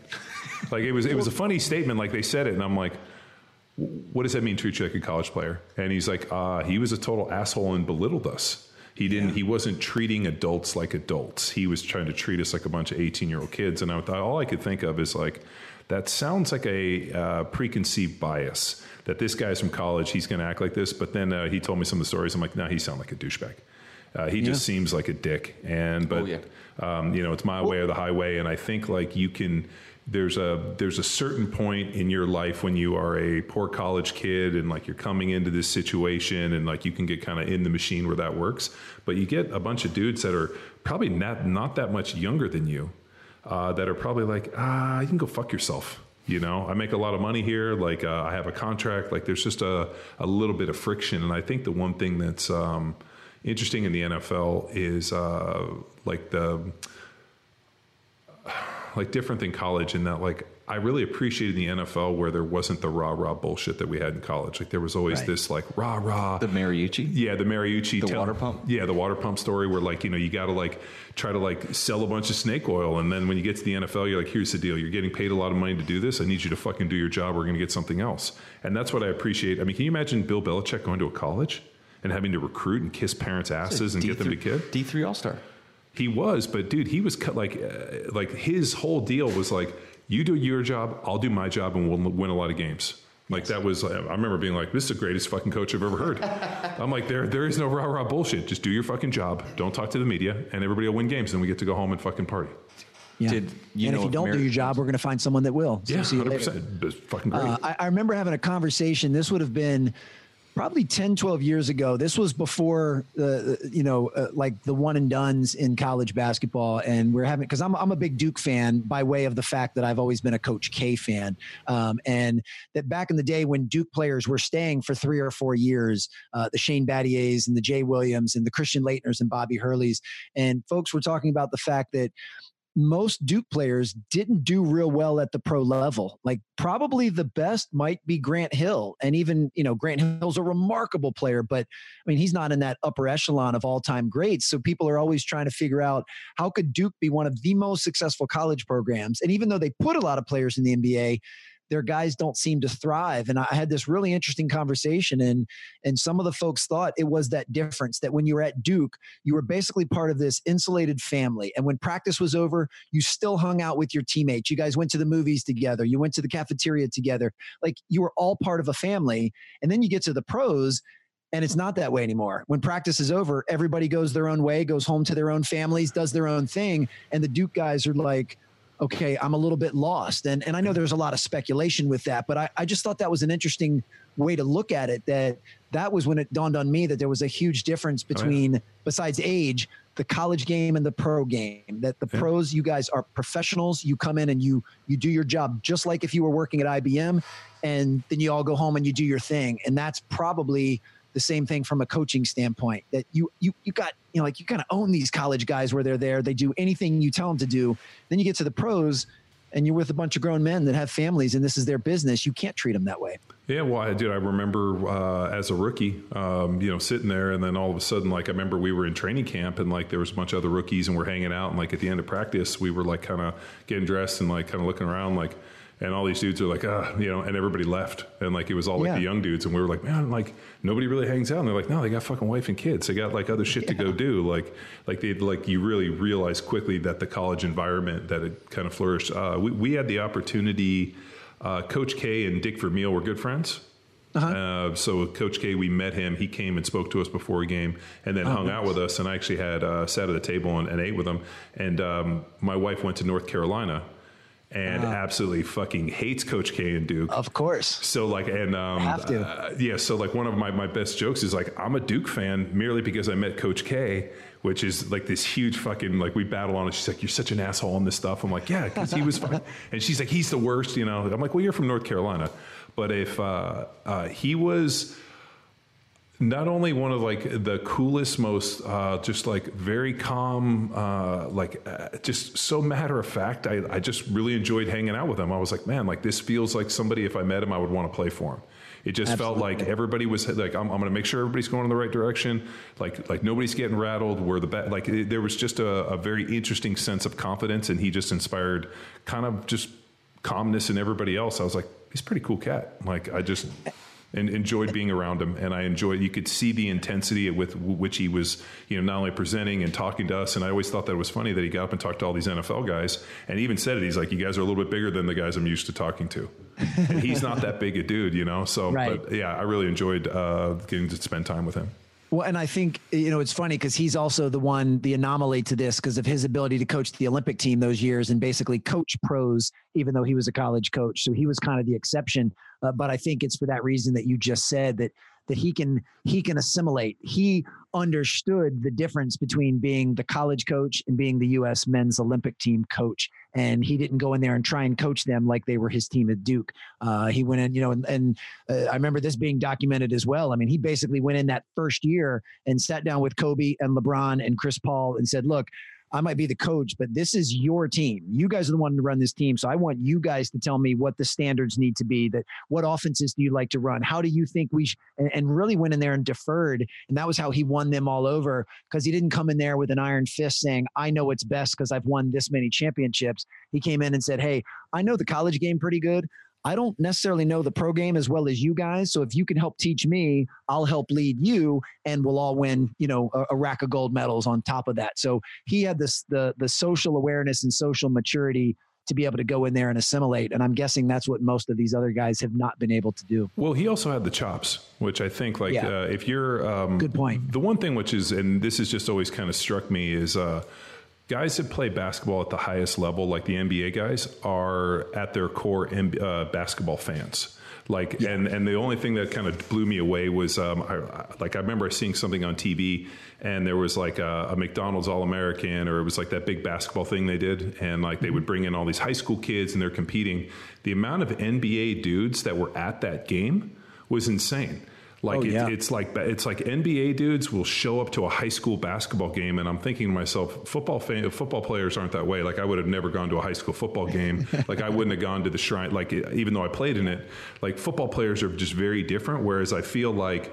Uh, like you said, like uh, Kobe will put on a, a, a, camp and bring in like the top players. And I was also watching one where um, uh, Michael Jordan did something similar, and there was some like big high school kid who was like a pretty good player, and I guess he called Jordan out, and Jordan just like yep. schooled him, and it kind of broke the kid where like he never really amounted to much in the NBA, and he's like, uh, you know, he's, he still talked about I, I, like I can't remember who it is, but he was a, but like I, I, just always picture that and I'm like, man, like nothing ever happens like that in the NFL. You never have a situation where these top NFL players put on That's a camp for these kids. Like it just it's just a very different culture. And the one thing that just blew me away was that shit, man. Like, uh, can you imagine being a high school kid and just all of a sudden looking out there and there's like six or seven, you know, high profile NBA guys that just showed up to watch you hoop? And that's yeah, common occurrence. So I just always wonder if those guys are like just uh, fans or, or whatever. But a, a, guy like Coach K, who has the chops, like he sits down with those guys and they all know who he is. They have all right. played with guys. They've heard this and they know that he's a successful dude. And they're like, if you're gonna bring in, if you're gonna bring in somebody from college and dude, like bring in Coach K, I'd be more than happy to play for him. Absolutely. So I, I, think like that was the deal where if they brought in somebody who did not have his chops, like those guys would be like, "What the fuck is this guy? This guy doesn't know what the fuck he's doing." Yeah. good point. Yeah, it's a, a term I used to call perceived relevance, which is making th- those guys actually believed that Coach K still had stuff that he could teach them to make them better. You know, one thing I found being around elite level players, the moment they don't think you can add any value to them or to their game or to their brand, they're done with you. They don't want to have anything to do with you. So um, the fact that I think you just teed that up perfectly. That they've watched him, they know him, they respect him, and believe that he still had some things he could teach them to make them better, then they're all ears because those guys all crave being the best that they can be. Um, but obviously, as you climb that ladder and you get better and better, the number of people who can make you better and add value gets smaller and smaller. I mean, you can't, you know, some some guy off the street's going to walk up and tell Steph Curry needs to change his shooting mechanics. Like, no, that ain't going to happen. There's probably only a couple of people that he would listen to for that, but Coach K happens to be one of those guys that just have so much perceived relevance that, yeah, those pros were were willing to listen. Uh, I'm, I uh, I love Popovich. I think he's great. Yeah, uh, I just love how like outspoken he is, and like um, even though I don't always agree with you know he'll fucking jump into some political, some social commentaries, and he gets into some stuff.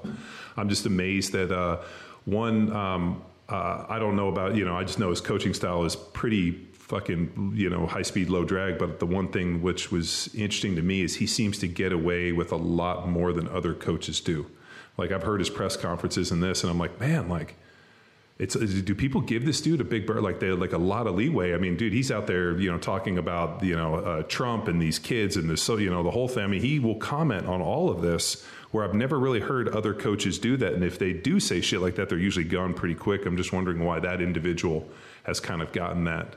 I think he does. I think he's he's past that that that point where look i'm going to speak my mind and i'm going to use my platform to do what i think is right even if people don't agree with me. And if you're going to get rid of me based on that then i don't want to be here anyway whereas most guys are probably fearful uh, of their job. I know there were there were two Popovich stories that I had told to me, so I don't know if you know if they were 100% true or not, but I they seem in alignment with who he is. You know, one, and they're actually changing it, I think, for 2020, where free agency in the NBA starts at midnight on July 1st. I mean, so teams literally are outside of a guy's house and at 1201 they knock on the door to offer him a contract. And it's it's kind of like the old midnight madness when college programs could start practice. And i remember uh, an inter, uh, uh, uh a reporter asked popovich and said hey i know you guys are interested in so and so are you going to be at his house? Are you going to call him at 1201 and he said no absolutely not. You know i usually wake up about 8 or 8.30 and you know I'll call him when I wake up. And if he expects me or needs me to be there at 1201, he's not the type of player I want to coach anyway. So um, that'll be fine. And and that was just his approach to it. It was kind of my way or the highway. Uh, and then the other was in the NBA, most teams have a two bus system when they play at away games. And the early bus goes over to the arena about three, three and a half hours before tip off. And that's usually the younger players, uh, the rookies, and, and some of the newer players. And they go over and they get you know almost a full workout in before the game because they know they're not going to play a ton that night and then the later bus comes over about 90 minutes before tip off well uh, urban legend had it that Tim Duncan was always taking the early bus, even once he was a bona fide Hall of Famer and All Star, won championships. Because his theory was, hey, you know, I still need to get better at, at my craft. Just because I'm not a rookie doesn't mean I can't use extra work. So I'm just going to take the early bus over. And as soon as Popovich heard that, he just canceled the second bus. He said, we'll all go over, you know, three and a half hours early. Because if the best power forward to ever play the game, you know, can take the early bus, then the rest of us will take the early bus as well. And um, whether those two stories are true or not, I love them and they seem very congruent with who Pop is. Yeah, uh, in the NFL, they have two buses. They have an early and a late bus. Uh, oh, I always do. took the early bus because I hated being rushed. Yeah. Like I, I, like to be able to get there. I like to be able to make sure everything was fine. Like I just, I'd like, dude, like on game day, I never wanted to feel rushed. I always wanted to like have plenty of time to like get everything done. I never wanted to wait in line. Make sure if I got my ankles taped, I needed at least three hours so that that loosened up because we either had to wear, uh, you had to tape your ankles, you got to wear. Um, uh, what do you call it? Uh, ankle braces, braces. and yep. I didn't wear ankle braces, so I had to get my ankles taped early enough to where it would loosen up, uh, yep. because I just hated ankle tape. Um, you know, and like I wanted to make sure everything was perfect, and like I just hated to feel rushed. And I just remember seeing dudes show up late and like fucking rushing to get in, and I'm like, God damn it! Like, what were you doing? Like, just fucking like sitting at the hotel watching TV. I'm like, yeah. fucking drive me crazy, man. I want to get there and make sure I got like plenty of time, and like, so believe me, I've, I've seen that for years. And uh, it was always the, usually the good players are the ones that always show up early, make sure everything's ready to go. Like there's no issues. And uh, like if the bus broke down, I'm not going to fucking get there late, which was always my fear. Like what if it break? What if I took the late bus and it fucking got in an accident and I didn't get to the game? Right. So there's a bunch of shit to worry about. Love it. Yeah, that's all part of preparation. Plenty of downtime for Adam Sandler CDs. 100%. Well, Will Shields would come over and sleep, that scary motherfucker. I was telling these guys, I played with this guy, Will Shields, would get fully dressed, everything, about an hour before we'd go out, and then he would lay down and take a fucking full nap and sleep for about 45 minutes, and then we'd wake him up and be like, hey, we're going out, uh, we're, we're getting ready to go out. And he'd be like, oh, okay. And he'd put on his helmet and go out and kill people. Played uh, 14 years, uh, 264 continuous starts, never missed a play, 12 Pro Bowls, first ballot Hall of Famer, and the motherfucker was sleeping. My goodness.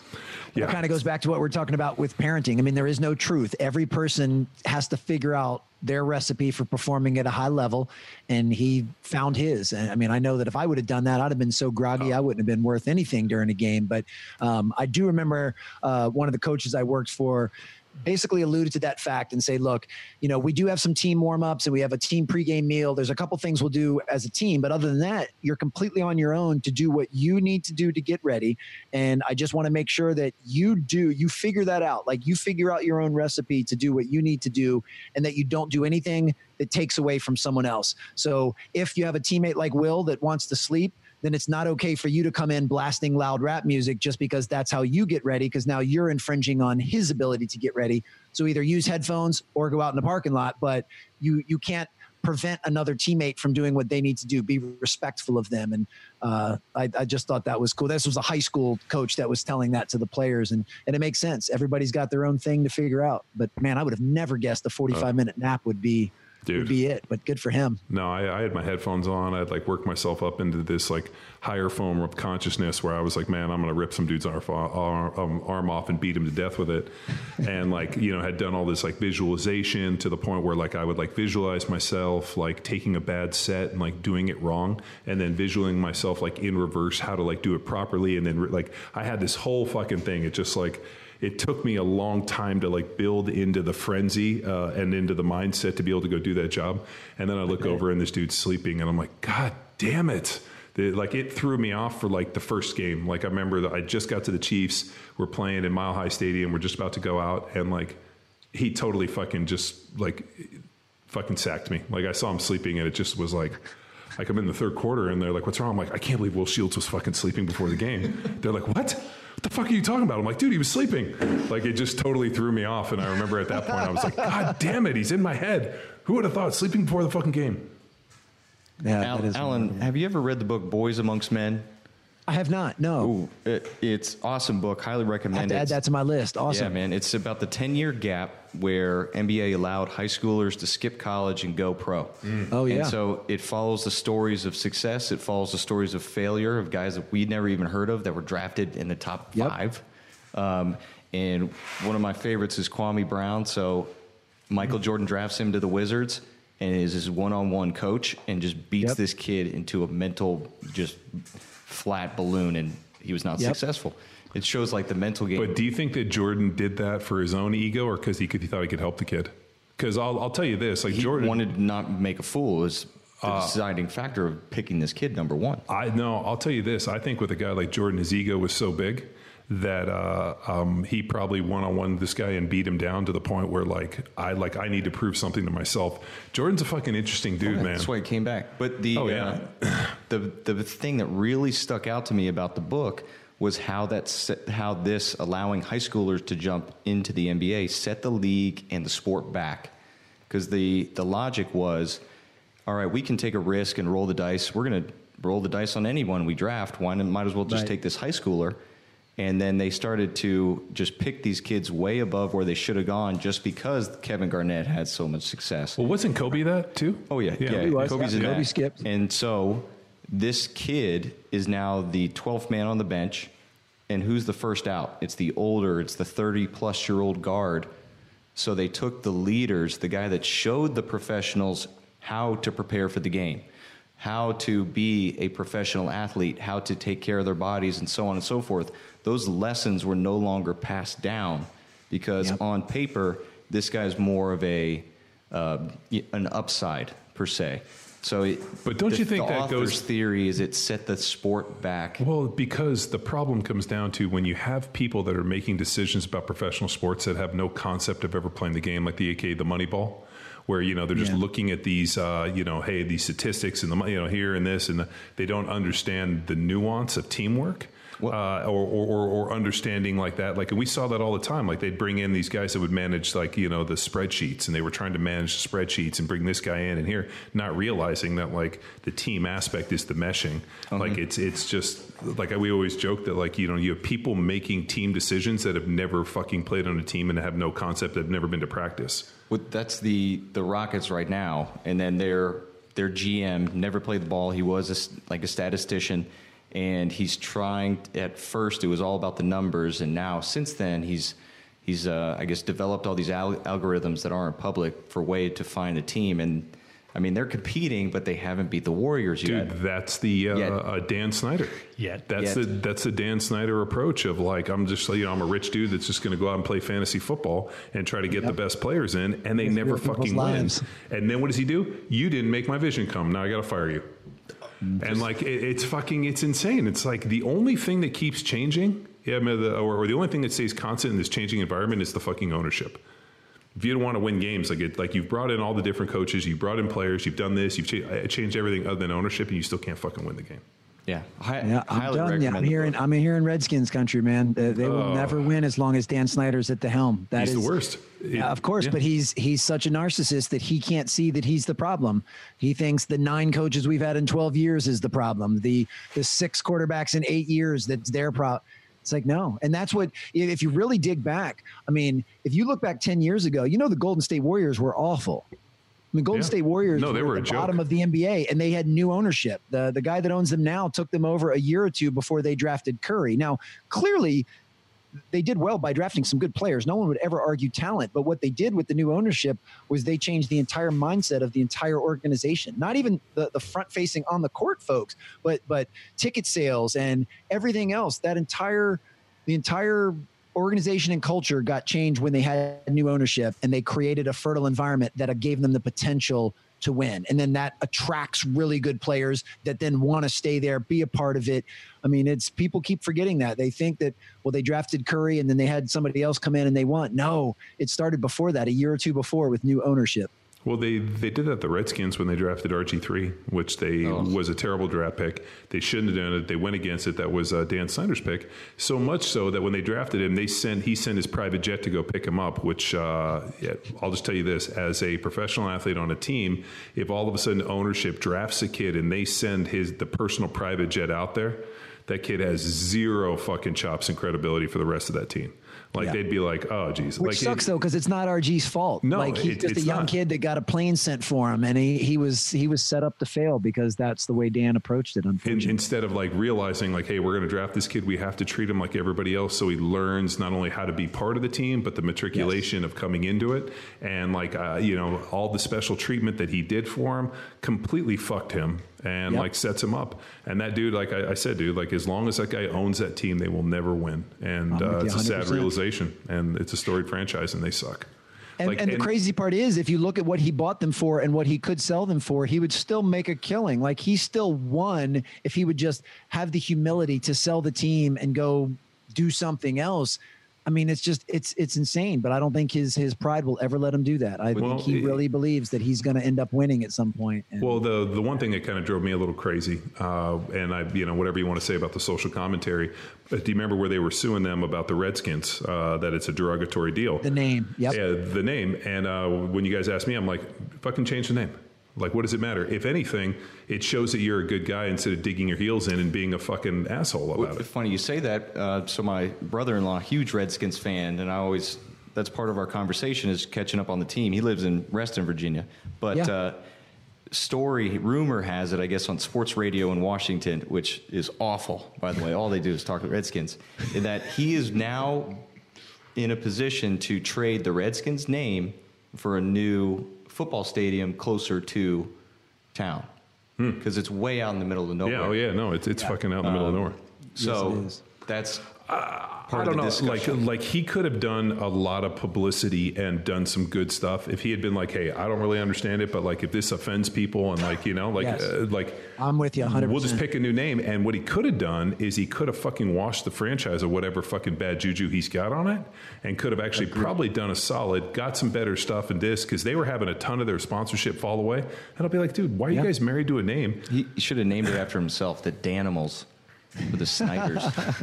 That would be fucking awesome. The Washington Schneideroos. animals. And then he's just got his face like a beaver or a badger on there. Or no, the same side profile like the current Indian, a Native American. That's what I think. Yeah, he. Uh, That's actually I'm pretty good. man. I'm- What a- I'm with you, what a the Danimals. Perfect opportunity to just do what's right. Yeah. Get some, some some social currency going and and completely start the franchise over and hand the reins over to other people. Let them make the decisions. Um, yep. But a guy like that'll never.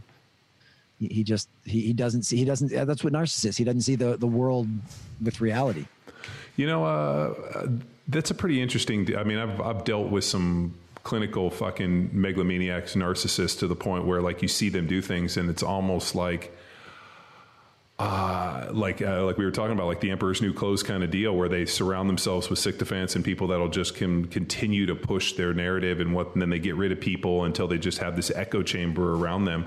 And I guarantee he's done the exact same thing. I mean, I've been around people like that, and uh, you're kind of like, oh, fuck. Yeah, how do you keep getting away with this shit? Because no one's fucking pressing back, right? Yeah, because they just because yeah. you surround yourself with people that say yes and then anyone that doesn't won't be there so Well, we've sucked away you know, almost two hours of his life, so I feel like uh, kind of like in the Princess Bride, which Luke hasn't seen. Nope. we've sucked away two hours of his life. Remember that with the uh, the death machine where they like put the suction. You're not a Princess Bride fan, right?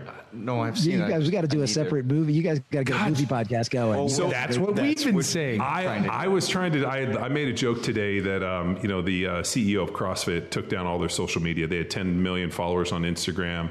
Yeah, 10, oh they took it down why'd they take it down i didn't know that Uh, DVD. So the the story coming out through some back channels, having worked with them, was that uh, Glassman is not a fan of the Mark Zuckerberg empire and doesn't want to support uh, Instagram and Facebook anymore. That feels that it's become this nefarious deal, and so they are just going to wipe themselves clean off of social media. They're only going to have a Twitter, and they're going to try to drive all the media back to their website, is what I'm hearing. And uh, uh, but yeah, the uh, what the fuck was I? Oh, oh so I, I was making a joke that uh, if if you're going to do that and you're tired of it, it's probably easier just to like sell everything off and let somebody else do it. And my joke was um, let somebody else be the Dread Pirate Roberts. And they're like, "What do you mean? I've never heard that one before." I'm like, "You guys haven't seen fucking Princess Bride?" Like that is, uh, I'm not kidding you, Luke. It is so in your wheelhouse to see But that back movie. then, I was like a bona fide moron, and I would watch Predator. Back then? What are you fucking talking about right now, bro? Burn ban? No, I was like Predator.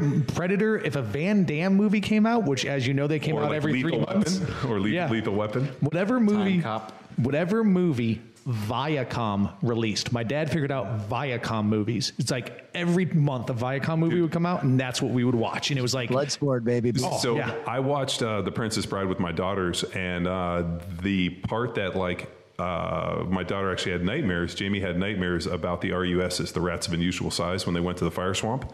They're these huge fucking rats. Uh, I think it's hilarious seeing these like big like uh, um, fake uh, like robot rats. Fucking petrified them to death, and I'm like, really? Like Andre the Giant wasn't scared. Like nothing. Um, the fucking rats of unusual size RUSs. interesting. Cool. All right. Well, thank you. Yeah, Alan, dude, thanks a lot. Let's. eh, Hey, my so- pleasure, guys. You guys are awesome. I love what you do. Yeah, and we got your book here. So, listeners, raise your game. Check it out. Alan Stein. Uh, man, great talk. Great movie taste. Uh, what else do we got to say? So, once, Tex, once we get our movie podcast up and running, Alan, uh, Special guest. special featuring Alan Stein Jr., he's special guest John Welborn. Eh? Ah, hey. well, yeah, well, it's, it's the French guy. And you have to speak in a French accent the whole time.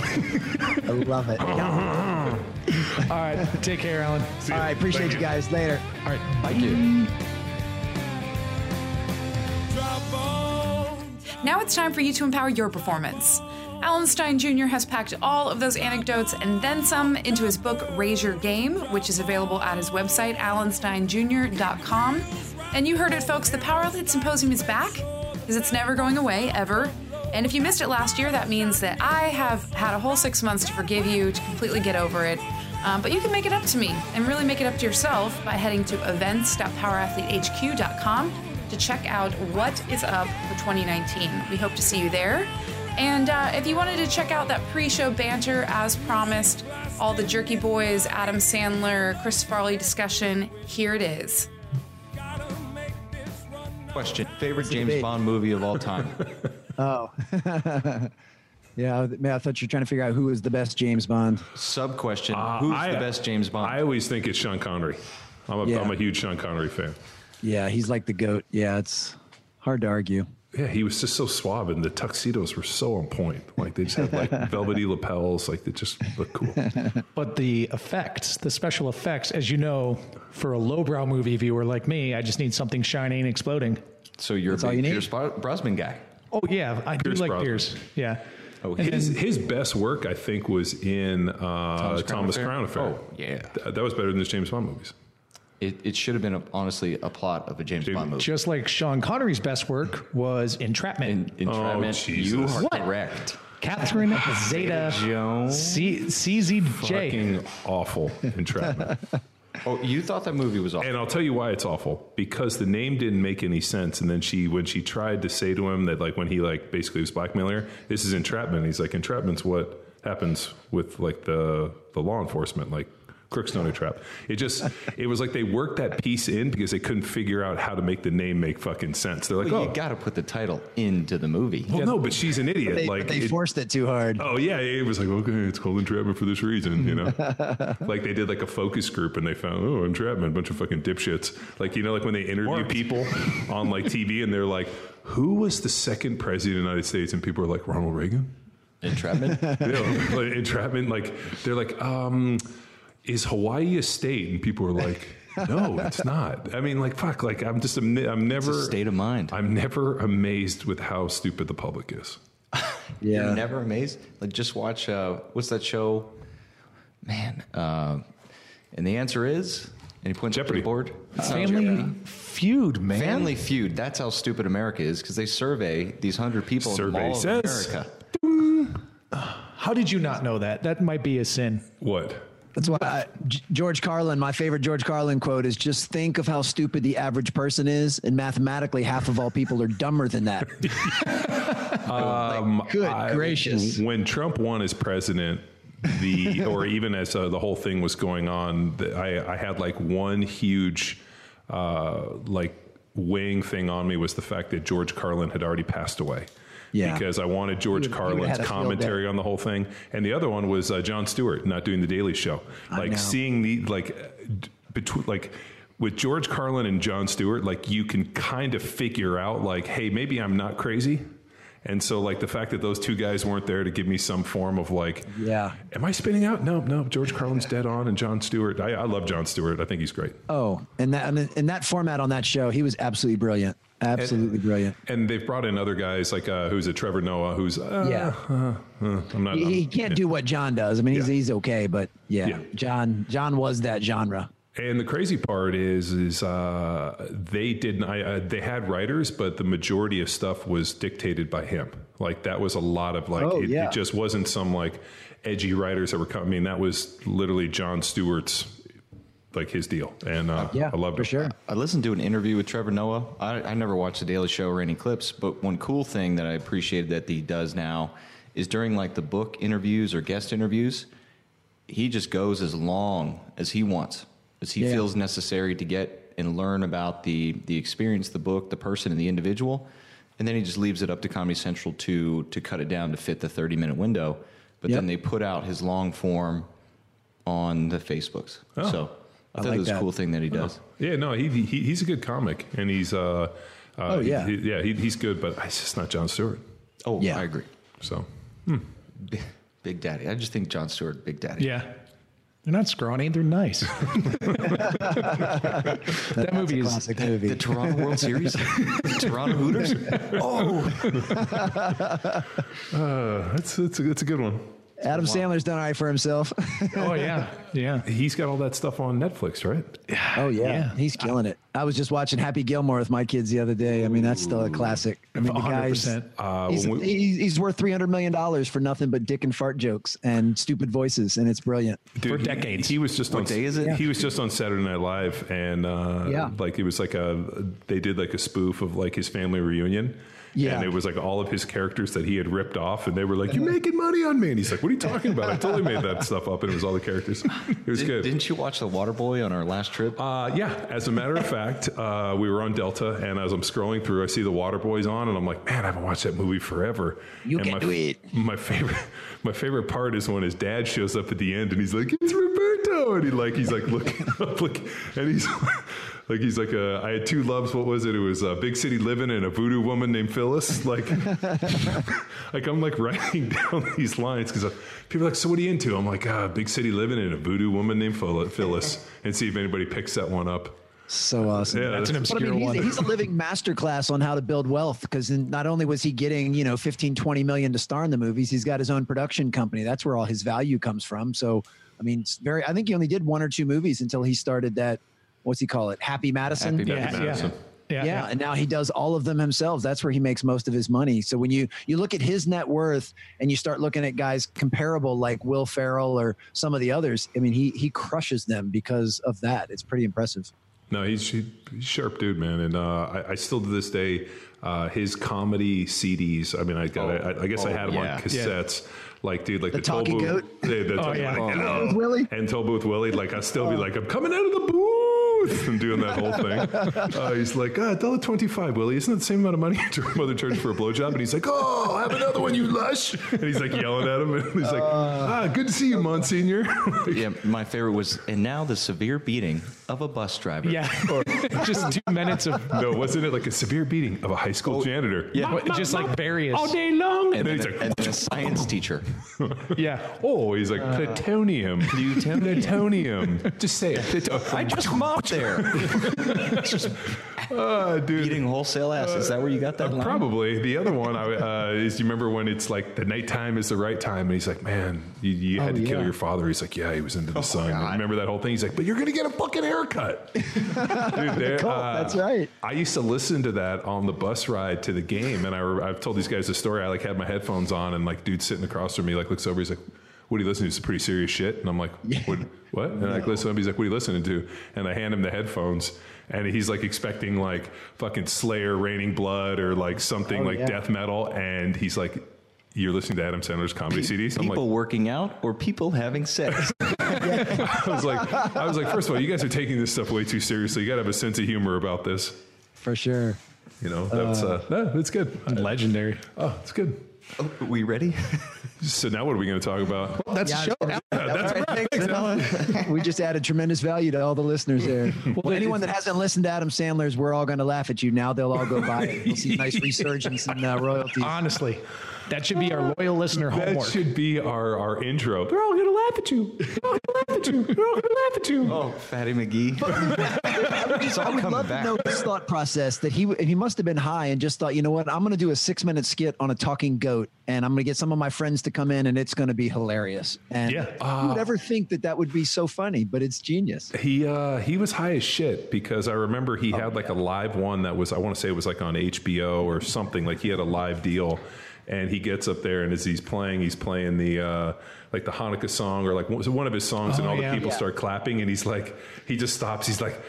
I can't keep my like I can't like I can't concentrate to play the song when you're clapping and like he was so fucking high like he just probably got up there and he's like I'm just gonna get baked and just do the goat Dude, his lunch lady skit with Farley, uh, Sloppy Joe, slop, that like that is legendary YouTube action. Like that one I is don't just know how anyone could do a skit with Farley and not break character and laugh. I mean, that dude was just off the charts.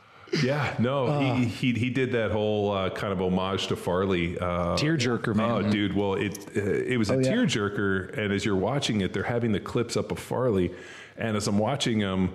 I'm like in tears at the one where it's him versus Swayze dancing. Oh, God. It's Oh, probably it's yeah, probably his Chippendales, that's top five all time of and, and the best is Swayze's all nervous. He's like, "Man, you were way better than me." And he's like, and he's like, His name was Barney. dude, it's like just going head to head with him, and I'm like, dude, Farley, like, uh, yeah, like unbelievable. So uh, to tell you another story, I had just recently forgotten. I uh, one of the girls that I went to school with, who graduated a year ahead of me, she got a job as a uh, as a writer on um, for like Comedy Central or something in Oh, wow. Hollywood, and we got and this is I think like a couple years. I was in my second year in the NFL, and we got invited to her Christmas party where all these celebrities showed up, and Adam Sandler was there, and like uh, with David Spade, and this is right after Chris Farley had passed away, and it was pretty uh, kind of awkward. But um, we did meet uh, John Stamos. That was kind of neat. And I went over and told him, I'm like, dude, Full House, huge show growing up. And he was like, oh, Absolutely. thanks. Have you met my hot supermodel wife? And I'm like, and that was Rebecca Romijn Stamos. At and the time, it sure was. yeah, and she like came over, and I was like, "Oh hey," and she's like, "Oh, like oh, like they're all super friendly." Turns out she's from Berkeley, and he was like the nicest dude in the world. And um, I tried to smart ass him, and the dude totally turned it around on me. So at that point, I was like, "Fuck you." He was the nicest dude ever. So John That's really Stamos. cool. yeah, he was super fucking cool. I would never think that. I feel like he'd be a prick, but that's pretty cool. Yeah, he, uh, he, he- you know, and I asked him, I'm like, yeah, like on the show, he's like, yeah, we had a great time. He said, you know, the really the only uh, uh, variable on it was um, who was the dad?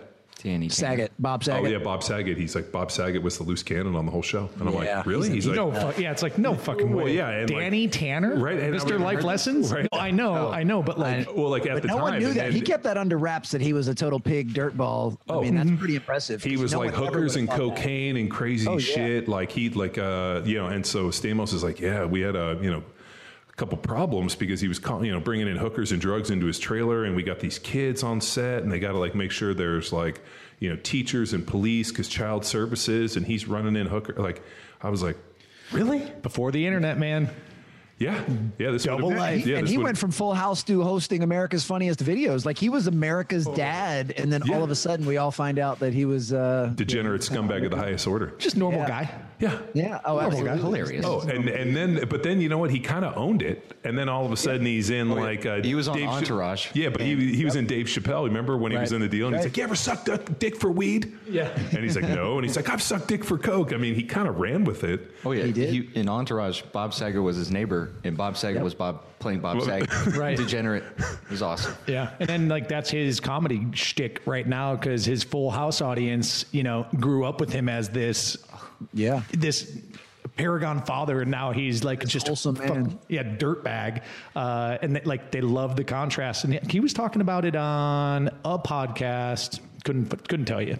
Well- maybe Rogan. I don't know. It's like when uh, I told you we were in Vegas and we're hanging out with Charles Barkley, and his running partner was Mr. Belding from Saved by the Bell. Yeah, And that's they were out- insane. I, I, I like I'm I'm sitting there with Charles and like you know I'd known him in Philly and we're like hanging and he's like oh here's my boy and I'm like Mr. B and the crazy part is he went by Mr. B I don't even remember his fucking name Yeah. and like all these chicks are coming over and he's over there just gro- I'm like Dude, Mr. Belding from Saved by the Bell is a fucking scumbag the fame game, man. I had a guy, a guy who is a child star I know who's in a Disney movie, right?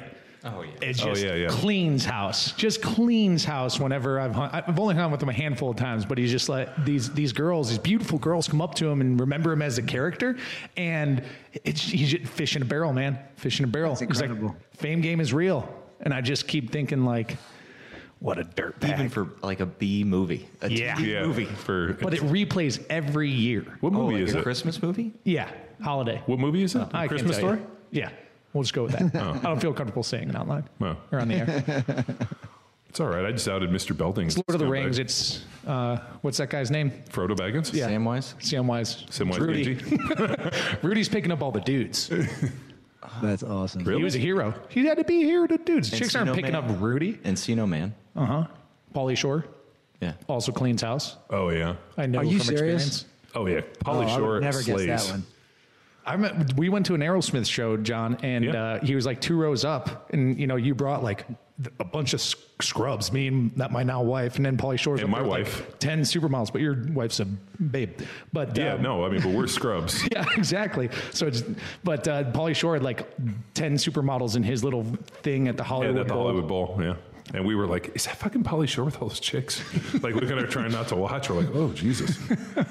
and the uh, uh, the interesting part was then Johnny Depp got on stage, and my buddy is Johnny Depp's security guy, and I was like, oh shit, maybe Charles is here. Maybe we can go meet Johnny. Yeah, that didn't fucking work. I was like, that ain't gonna happen. That was pre skeleton Johnny Depp, though. You know, I think he's like, he's turning into a skeleton re- as of recent. he's got something going on. He, he's good. You think he? Uh, I, he was pretty hot. I mean, that was like the whole Hollywood vampire, like uh, uh, Pirates of the Caribbean, when mm-hmm. like oh, Yeah, yeah pretty, pretty, wild. Yeah, but that was at Aerosmith. He came out and played with him. Drop cool. on, drop on, drop on. Well, guys, until we can start our Power Athlete Radio movie review slash entertainment slash TMZ podcast, you're just going to have to settle for the premier podcast in strength and conditioning. Until next time, bye know so bright.